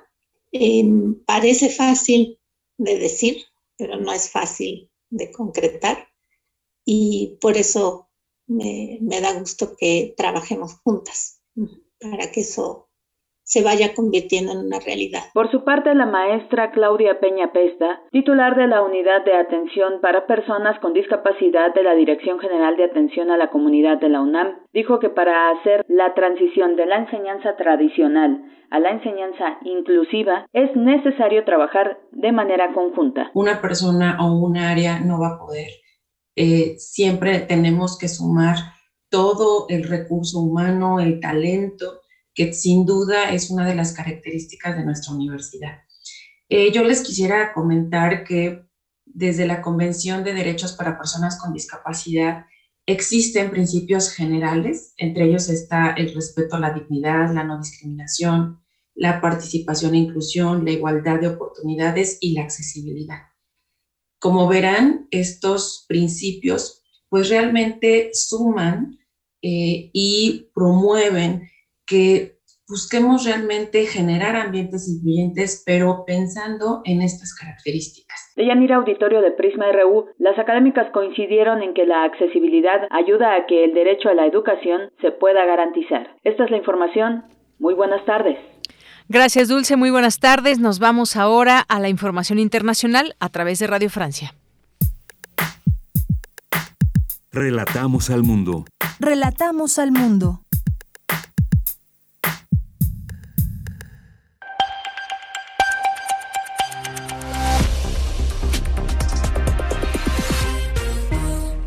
Sintonizan Radio Francia Internacional. Vanessa Letrón nos acompaña en los controles técnicos este lunes 20 de junio y estas son las principales noticias de la jornada. Paula Estanol. Gustavo Petro, tras convertirse en el primer presidente de izquierda de Colombia con 13 puntos de ventaja, el izquierdista logró arrebatarle el triunfo a Rodolfo Hernández, un triunfo histórico pero repleto de desafíos. Petro tendrá ahora que armar mayorías, vencer la resistencia de militares y empresarios, pero también combatir la violencia y la pobreza, además de reconciliar a un país aún más polarizado tras esta última campaña electoral. Y mientras eh, Petro celebra el panorama para el presidente francés Emmanuel Macron, no parece nada de auspicioso tras perder la mayoría absoluta de la Asamblea Nacional luego de unas legislativas que también se transformaron en inéditas. Esto con la abstención del 52%, el ascenso indiscutible de la extrema derecha de Marine Le Pen, que consiguió 89 diputados, y el posicionamiento del izquierdista Nupes como principal fuerza opositora. Las autoridades rusas acusaron hoy a las fuerzas ucranianas de haber atacado plataformas de perforación de crudo en el mar frente a la península de Crimea, dejando al menos tres heridos con una operación de rescate en curso. Guerra en Ucrania, que es el principal tema a tratar en la reunión de cancilleres de la Unión Europea que tiene lugar hoy en Luxemburgo. Nada más aterrizar en la cita, el jefe de la diplomacia europea, Josep Borrell, acusó a Moscú de cometer un crimen de guerra al bloquear la exportación de cereales y granos de Ucrania. Josep Borrell. Uno no puede imaginar que millones de toneladas de trigo permanezcan bloqueadas en Ucrania, mientras que en el resto del mundo la gente sufre hambre. Este es un verdadero crimen de guerra, así que no podemos imaginar que esto dure mucho más. De lo contrario, sería realmente algo de lo que Rusia sería responsable. El gobierno de Bélgica restituyó este lunes a familiares los últimos restos del héroe independentista de la República Democrática del Congo, Patrice Lumumba, a un paso para cerrar un capítulo siniestro de su pasado colonial. El fiscal Frederic Van Leeuwen entregó a familiares de Lumumba una pequeña caja azul brillante que contenía un diente, todo lo que quedó del héroe asesinado. Y hasta aquí con este resumen informativo en RFI.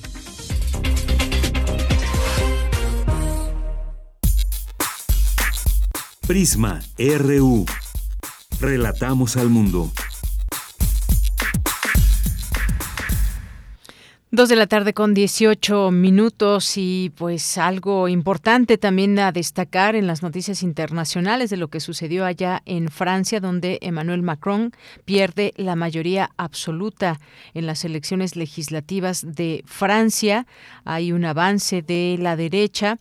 Macron pierde esa mayoría absoluta en el Parlamento, algo que se ha destacado evidentemente luego de que pues ganara, se reeligiera como presidente.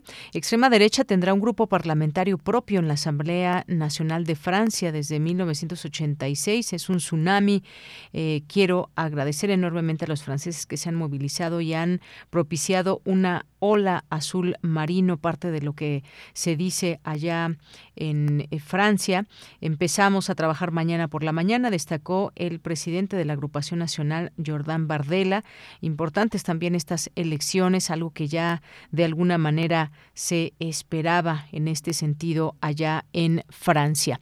Dos con veinte minutos, nos vamos a la información siguiente de mi compañero de mi compañero Luis Fernando Jarillo, porque nos tiene esta segunda parte de su reportaje de leyes anti-LGBT de IQ en Estados Unidos. Adelante, Luis Fernando.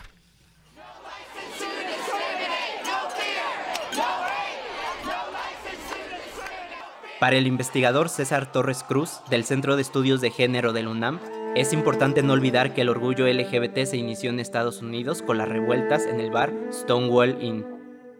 No hay que olvidar, por ejemplo, que en Estados Unidos surge el movimiento LGBTQ a partir de la reivindicación del orgullo gay, porque habían eh, olas de represión policíaca para personas LGBTQ por estar en la calle tomados de la mano, personas del mismo sexo, o por estar conviviendo en un bar. Fue un momento de hartazgo de la comunidad trans afroamericana y latina por la constante persecución policíaca que la diversidad sexual padecía en los 60. Las decenas de leyes conservadoras que hoy, en Estados Unidos, buscan limitar los derechos de las personas trans y la enseñanza en escuelas de temas de género y sexualidad son, en la opinión del investigador, la respuesta de los grupos conservadores. Puede haber una relación entre las discusiones actuales del aborto y leyes restrictivas aprobadas también en estados del sur como Oklahoma o Texas y esta avanzada de leyes anti-LGBT? En cierto sentido sí, si lo pensamos como una contramovilización que quiere mermar los logros alrededor de la sexualidad, que iniciaron las feministas cuando iniciaron toda la lucha por el reconocimiento al libre uso de sus cuerpos y que después el movimiento LGBTIQ más aprovechó para despatologizar las identidades LGBTIQ una de las estrategias que utilizan es incentivar los pánicos morales de la población usando a las infancias. Se piensa por parte de estos grupos como si hubiese un plan hegemónico de un lobbying LGBTIQ para pervertir a menores, cuando eso no es así. En México se han usado discursos parecidos. Grupos como el Frente Nacional por la Familia lograron frenar en 2016 la iniciativa del matrimonio igualitario a nivel nacional propuesta por el entonces presidente Enrique Peña Nieto. Nuestro contexto tiene que ver con el debate alrededor de la supuesta ideología de género, que no surge en Estados Unidos, no es como llega a México, que si bien claro que hay influencia, pero en México llega más por un debate conservador en toda Iberoamérica, es decir, en toda América Latina habla hispana, en España y en Portugal.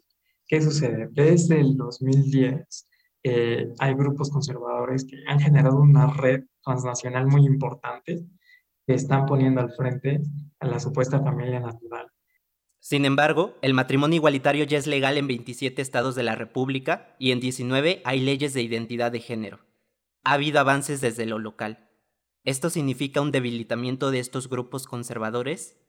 Creo que hay colectivos conservadores muy, muy presentes todavía en la sociedad mexicana, que claro, hay muchos avances, pero estos grupos también se hacen escuchar. Tanto así que justo en el 2016 la iniciativa de Peña Nieto no se logra materializar. No tenemos en 2022 matrimonio igualitario y tampoco tenemos eh, adopción para parejas del mismo sexo. Son grupos que se hacen muy presentes y que además, insisto, se trata de una red internacional muy bien articulada, que todo el tiempo están produciendo material audiovisual, hay muchos canales en YouTube, por ejemplo, y también están produciendo muchos libros. El último ejemplo de cómo el pensamiento conservador y religioso sigue influyendo en el país ocurrió en el Estado de México. El pasado 19 de mayo, periodistas e integrantes de colectivos LGBTI fueron agredidos por policías en Toluca durante una protesta. Los colectivos esperaban ese día la aprobación del dictamen del matrimonio igualitario, que todavía no es legal en el Estado. Sin embargo, la sesión legislativa fue cancelada. Mientras se reprimía a los manifestantes, se celebraba una misa en la Catedral de Toluca para inaugurar el periodo de funciones del obispo del estado, Monseñor Raúl Gómez González. Una misa en la que participaron algunos diputados que faltaron al Congreso y el gobernador Alfredo del Mazo. Para Prisma RU, Luis Fernando Jarillo. Bien, pues gracias a nuestro compañero Luis Fernando Jarillo por este trabajo que ha hecho en torno a este tema ligado a la comunidad LGBT. Muchas gracias. Nos vamos ahora con nuestra siguiente información. Prisma RU. Relatamos al mundo.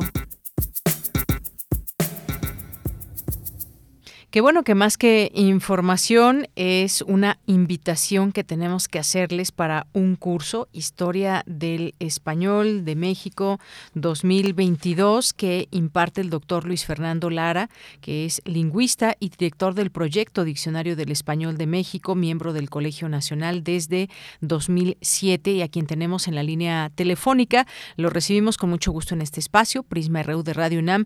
Doctor Luis Fernando, bienvenido, buenas tardes. Buenas tardes, muchas gracias. ¿Qué tal?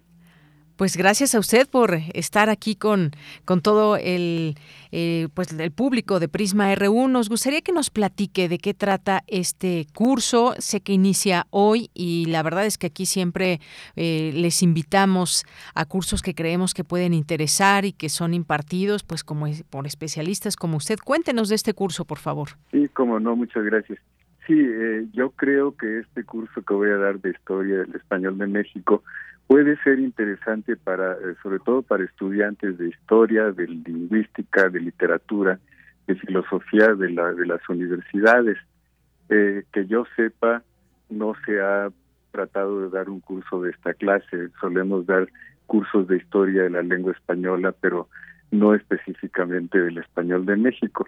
Y este y este este curso pues entonces lo he enfocado a entender de qué manera eh, llegó la lengua española a México, qué, qué, lengua hablaban los conquistadores, cómo se cómo se produjo el mestizaje cultural, cuáles fueron las relaciones entre el español y las lenguas indígenas, en particular el náhuatl o el maya, y de qué forma se fue fraguando una variedad de la lengua española que podemos considerar mexicana y que viene ya a triunfar eh, desde mi punto de vista, y es algo que ofreceré en el curso, desde el momento en que aparece la prensa.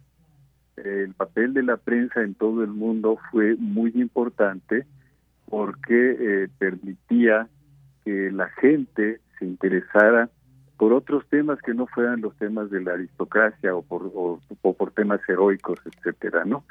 Entonces, me parece que en el momento en que el español mexicano empieza a, a fraguar en sí mismo, es eh, a finales del siglo XVIII, pero eso no quiere decir que no existiera desde antes.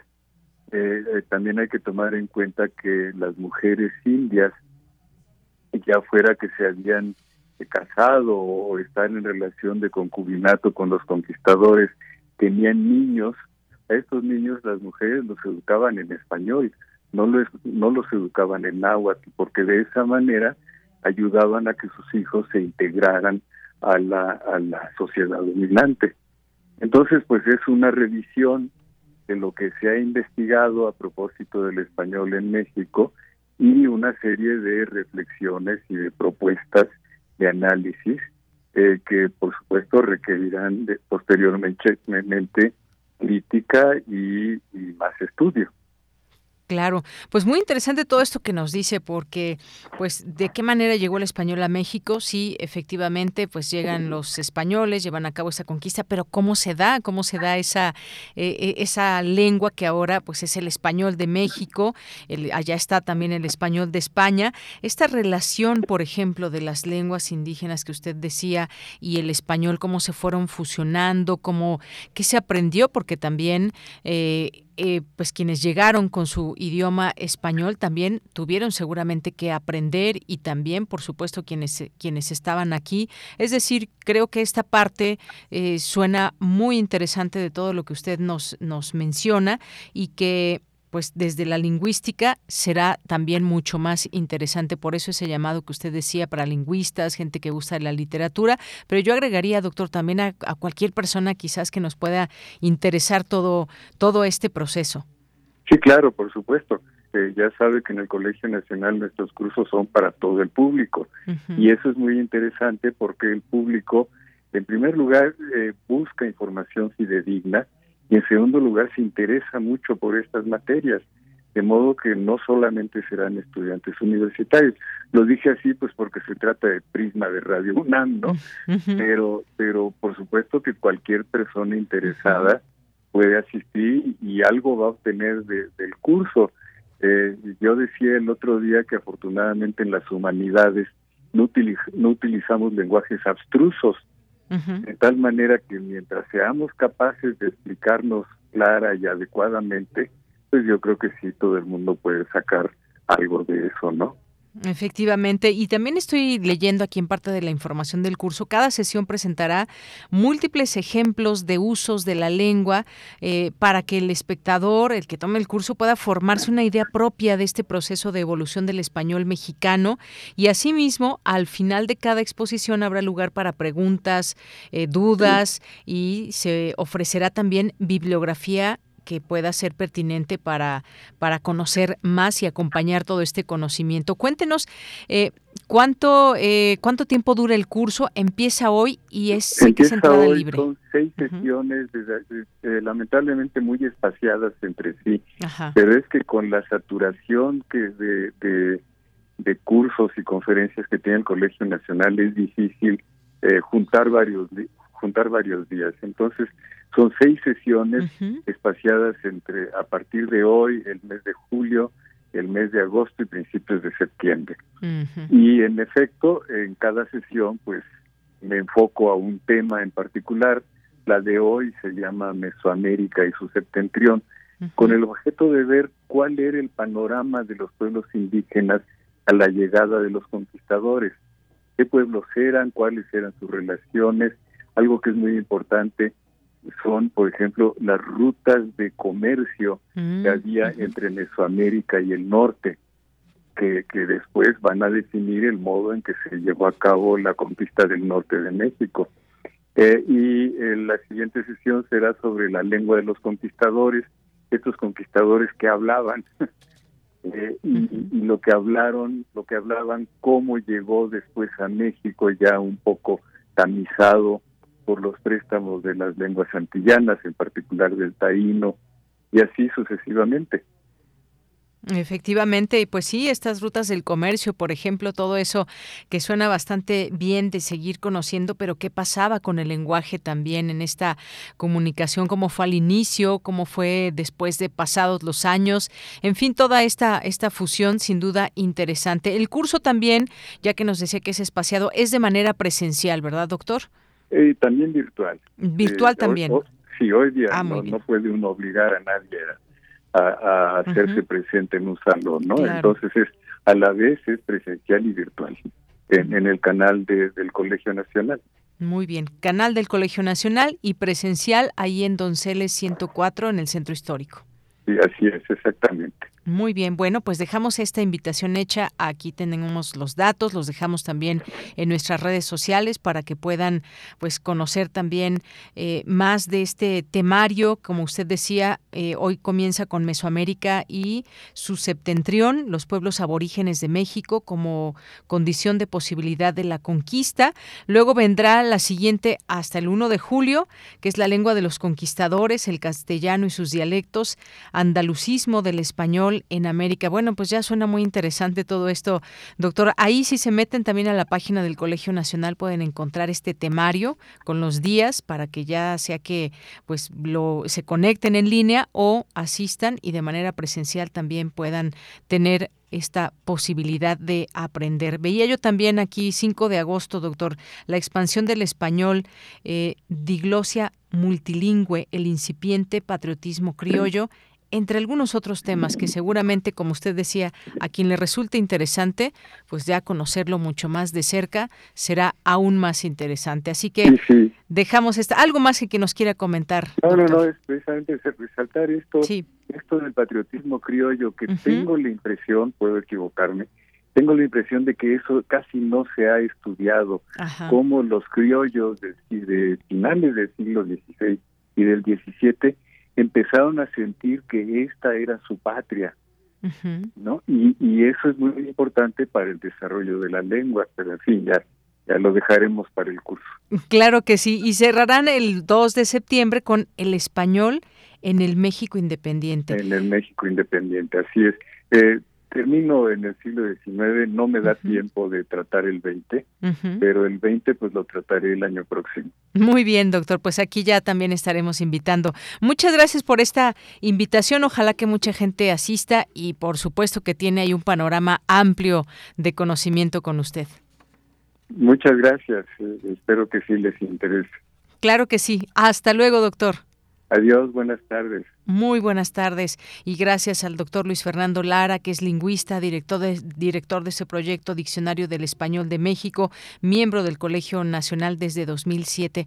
La verdad es que es puede resultar ser maravilloso pues escuchar a expertos eh, de la lengua como el doctor Luis Fernando Lara explicándonos todo este proceso. No se lo pierdan, la entrada es libre. Ya escuchamos el Colegio Nacional a través de a través de su canal lo podemos seguir y también de manera presencial. 2 con 35.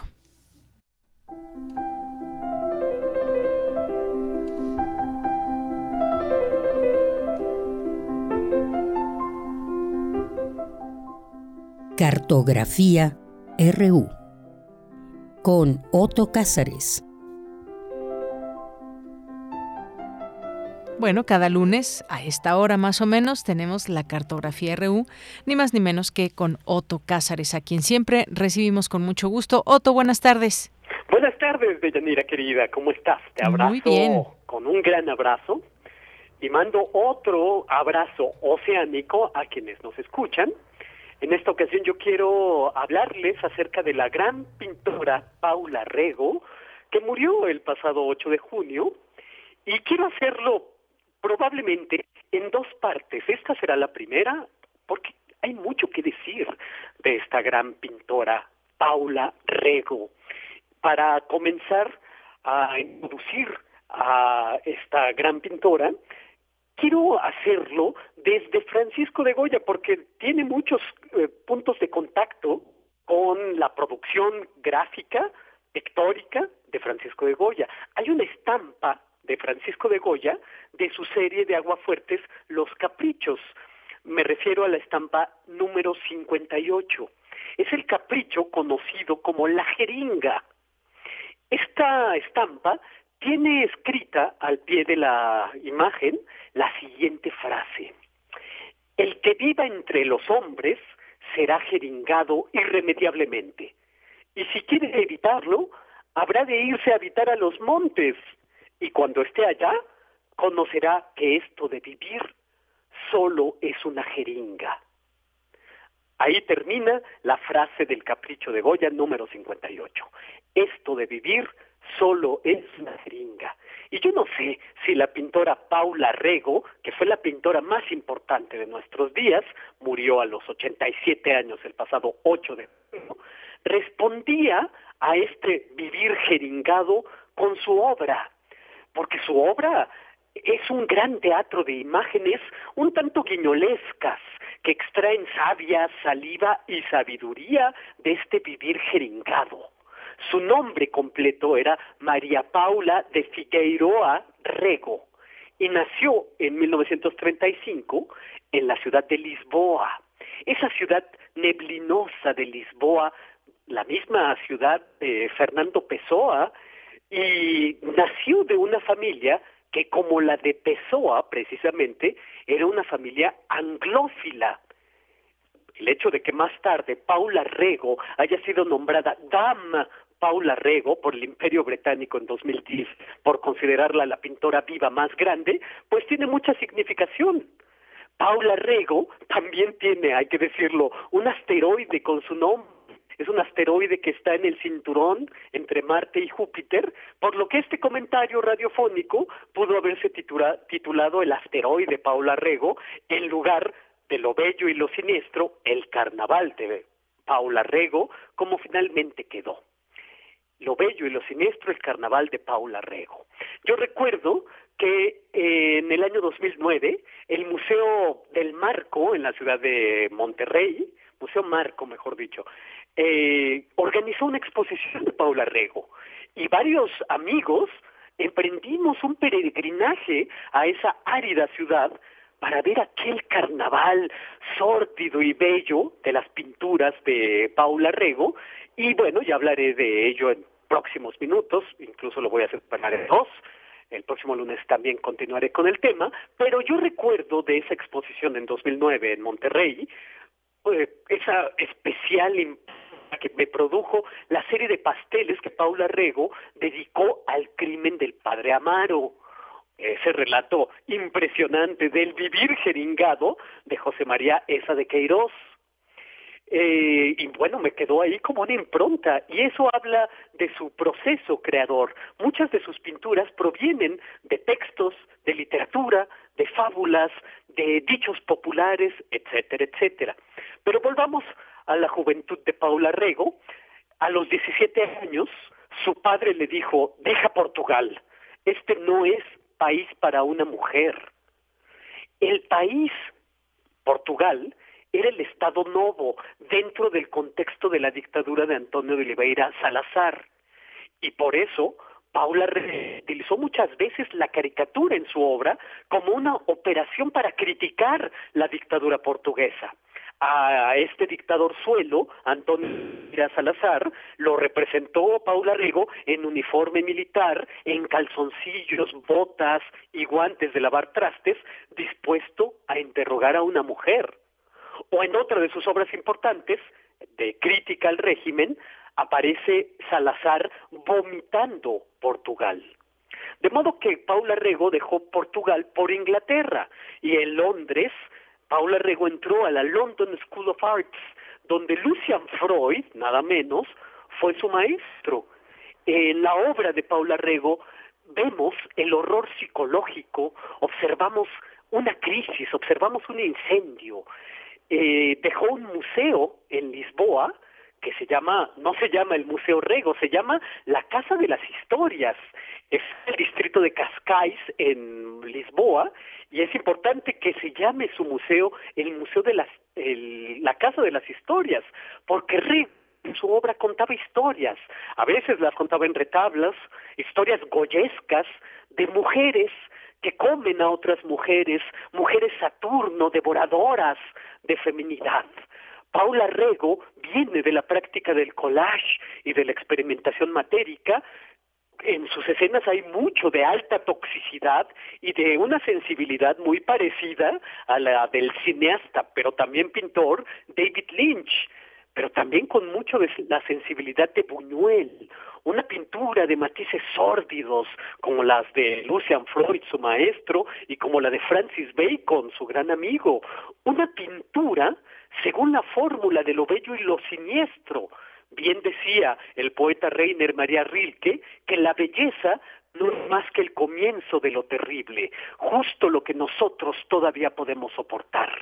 Y lo siniestro, por su parte, Sigmund Freud lo define como lo que debiendo permanecer oculto, de repente se ha revelado. ¿Y qué es lo que en la obra de Paula Rego se revela de forma tan contundente? La represión femenina, el mercado sexual del matrimonio, el aborto, la sexualidad. Hay una impresionante foto de Paula Rego junto a una de sus pinturas ella aparece con una gran sonrisa y su sonrisa la muestra con unos dientes amarillos y desalineados que brillan como un sol de ocaso. Se encuentra Paula Rego en su taller de pintura, que tenía mucho de taller de teatro. Está rodeada Paula Rego de vestuarios, de objetos de todo tipo, que hallaban lugar en sus composiciones. En su estudio Paula Rego estaba rodeado de figuras de trapo, figuras de trapo grotescas, de juguetes. También su casa estaba llena de juguetes de trapo, porque con su marido, el también pintor Víctor Willink, Paula Rego jugaba a teatralizar su vida conyugal. Tenía un teatro que después llevaba al lienzo o al papel, donde ponía escenas de su matrimonio con libertad sexual. Hay un documental sobre Paula Rego muy recomendable que puede verse en Netflix. Fue realizado por su hijo, Nick Willing, y la vemos rodeada de estos teatritos que utilizaba para dramatizar deslices extramatrimoniales. Y con esto inyectaba salud de manera simbólica a su matrimonio.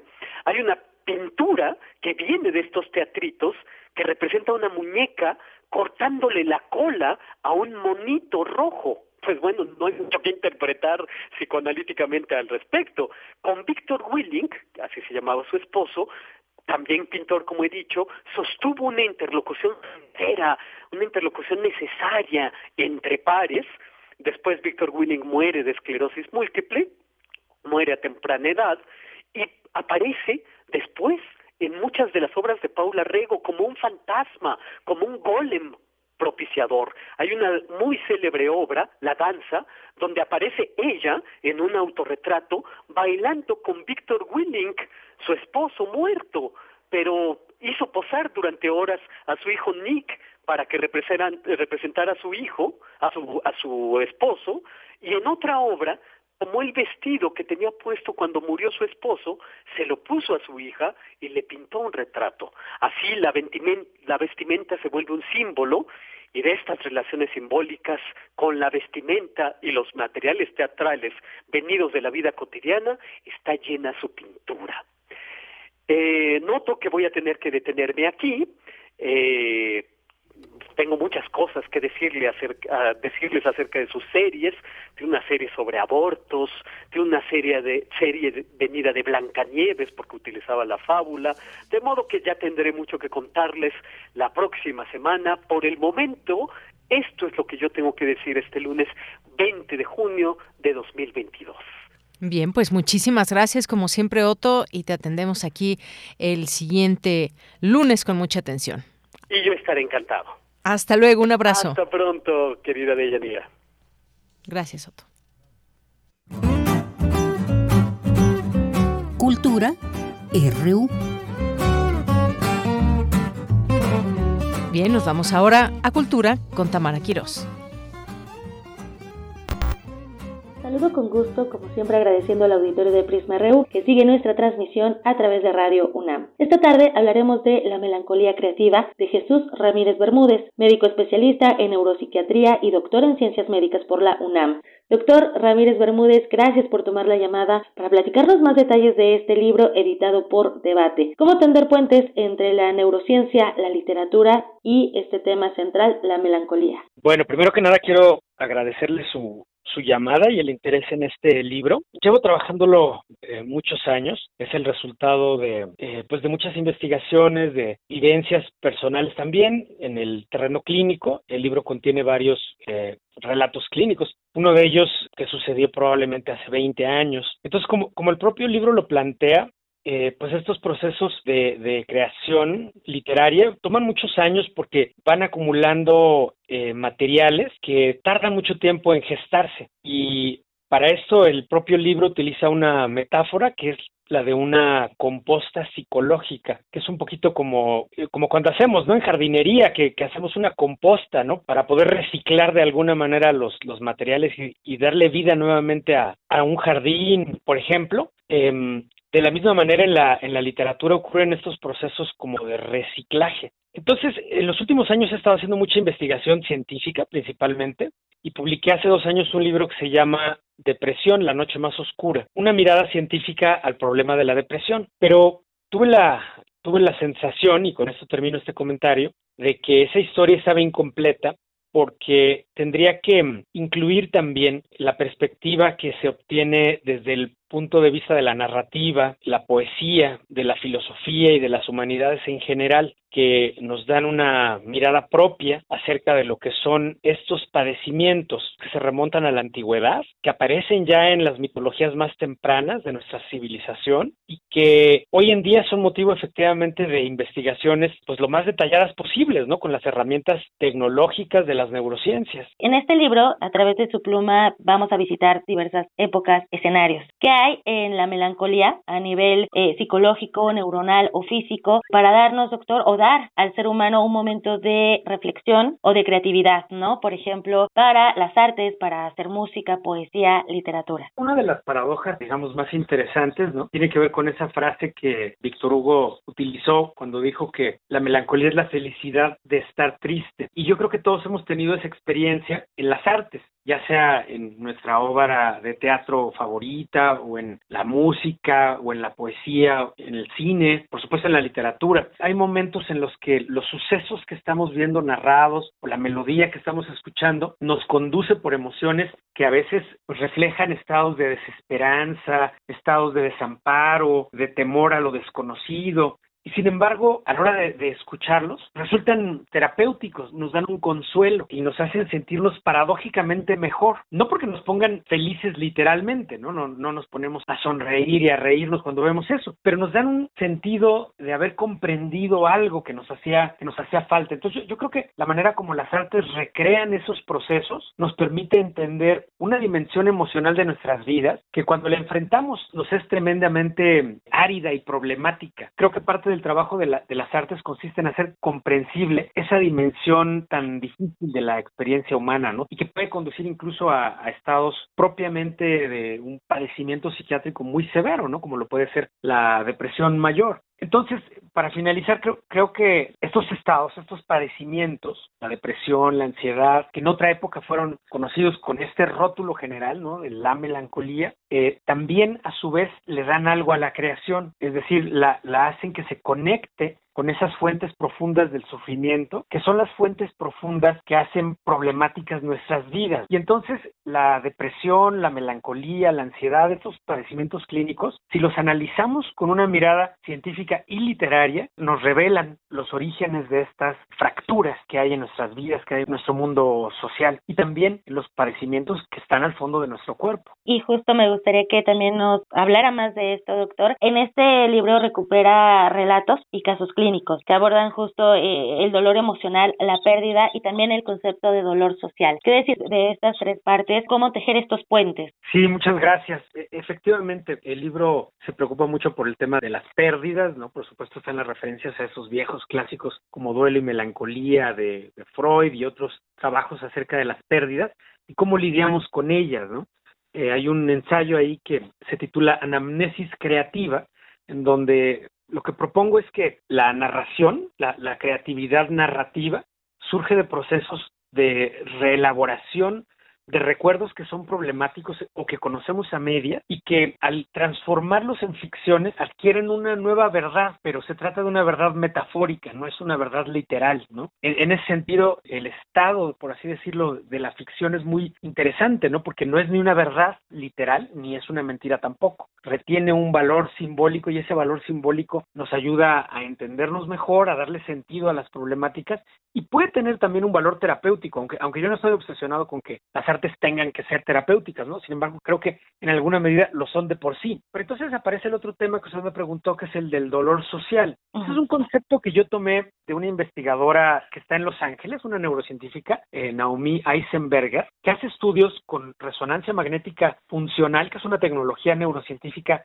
para ver cómo funciona el cerebro y ella somete a sus pacientes, o más bien son sujetos de experimentación, personas que no tienen una patología, pero los somete, ¿no? Por supuesto con un consentimiento, no a veces la palabra suena muy fea, si digo nada más somete, propone un experimento a estos sujetos en los cuales ellos van a quedar separados de un mundo vital, que a veces es una simulación, por ejemplo, como la de un videojuego, ¿no? Pues las personas están jugando con muchas personas y de pronto por algún evento que sucede dentro del juego, quedan aislados y separados y pueden ver lo que está ocurriendo, pero no pueden ya interactuar. Nadie los escucha. Si toman decisiones, estas no tienen ningún efecto. Todo lo que sucede en el juego ya queda ajeno a sus deseos, a sus decisiones, pero ellos siguen contemplando la escena, ¿no? Entonces no pueden impedirla. Y toda proporción guardada, esto es semejante a ciertos procesos de desconexión que vivimos, ¿no? Como por ejemplo en las pérdidas. Y a este fenómeno entonces la doctora Eisenberger le llama dolor social y lo utiliza como una herramienta para entender en una escala más grande estos fenómenos de pérdidas, abandono, negligencia en los cuidados que sufrimos en el día a día. Y lo que ella nos enseña, y con eso termino este comentario, es que la señal cerebral que produce el dolor social es muy semejante a la señal cerebral que produce el dolor físico. Y yo creo que eso es muy interesante para entender mucha de la sintomatología que se observa, por ejemplo, en la ansiedad y en la depresión. Si uno entrevista, si uno pregunta a quienes padecen estas condiciones,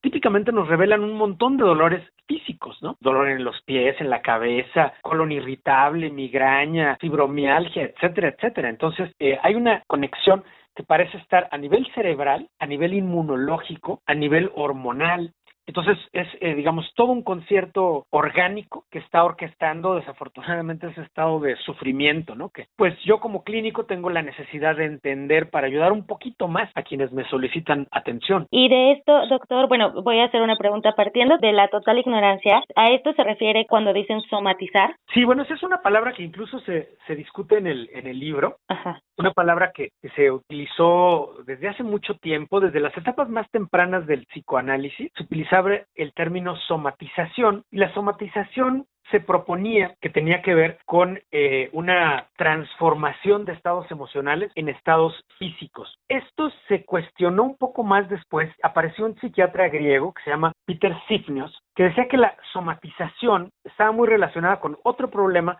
que él llamaba alexitimia. Y la lexitimia era la incapacidad para reconocer los propios estados emocionales. O sea, las personas, por ejemplo, tenían estados de ira o de tristeza o de enojo y no eran capaces de verbalizarlo, no lo podían poner en palabras, pero en cambio pensaban que lo que les estaba pasando es que tenían dolor estomacal, un problema para respirar, etcétera, etcétera, ¿no? Entonces la lexitimia es un modelo muy interesante para entender esta suerte de incapacidad para reconocer nuestras propias emociones, pero esto no significa que las emociones no estén presentes. Yo en el libro pongo el caso de una mujer, es un capítulo que titulé Una mujer sin sentimientos, que de hecho había intentado suicidarse y ella, su afirmación consistente a lo largo de muchas semanas era que no tenía sentimientos y sin embargo uno la veía llorando, la veía enojada, la veía sufriendo, pero ella decía que no tenía sentimientos. Entonces, esto nos apunta que pueden existir las emociones y sin embargo la persona puede ser incapaz de y esto puede estar, de acuerdo con esas ideas tempranas, relacionado con fenómenos de somatización. Entonces, esa es una versión temprana, ¿no? Que nos indica la necesidad de una terapia psicológica para aprender a verbalizar nuestros estados emocionales y lidiar con ellos. Sin embargo, también en las últimas décadas, pues han surgido muchas investigaciones desde las neurociencias que nos muestran que además de esa dimensión psicológica que sí está presente, hay muchos problemas a nivel estrictamente orgánico, ¿no? Sobre todo inflamación. Entonces, en estos estados de somatización, pues no es que sean meramente estados psicológicos, sino que realmente hay un impacto sobre el cuerpo. Doctor, siempre es un gusto escucharle. ¿Hay alguna presentación para la gente que escuche esta entrevista, ya sea virtual o presencial?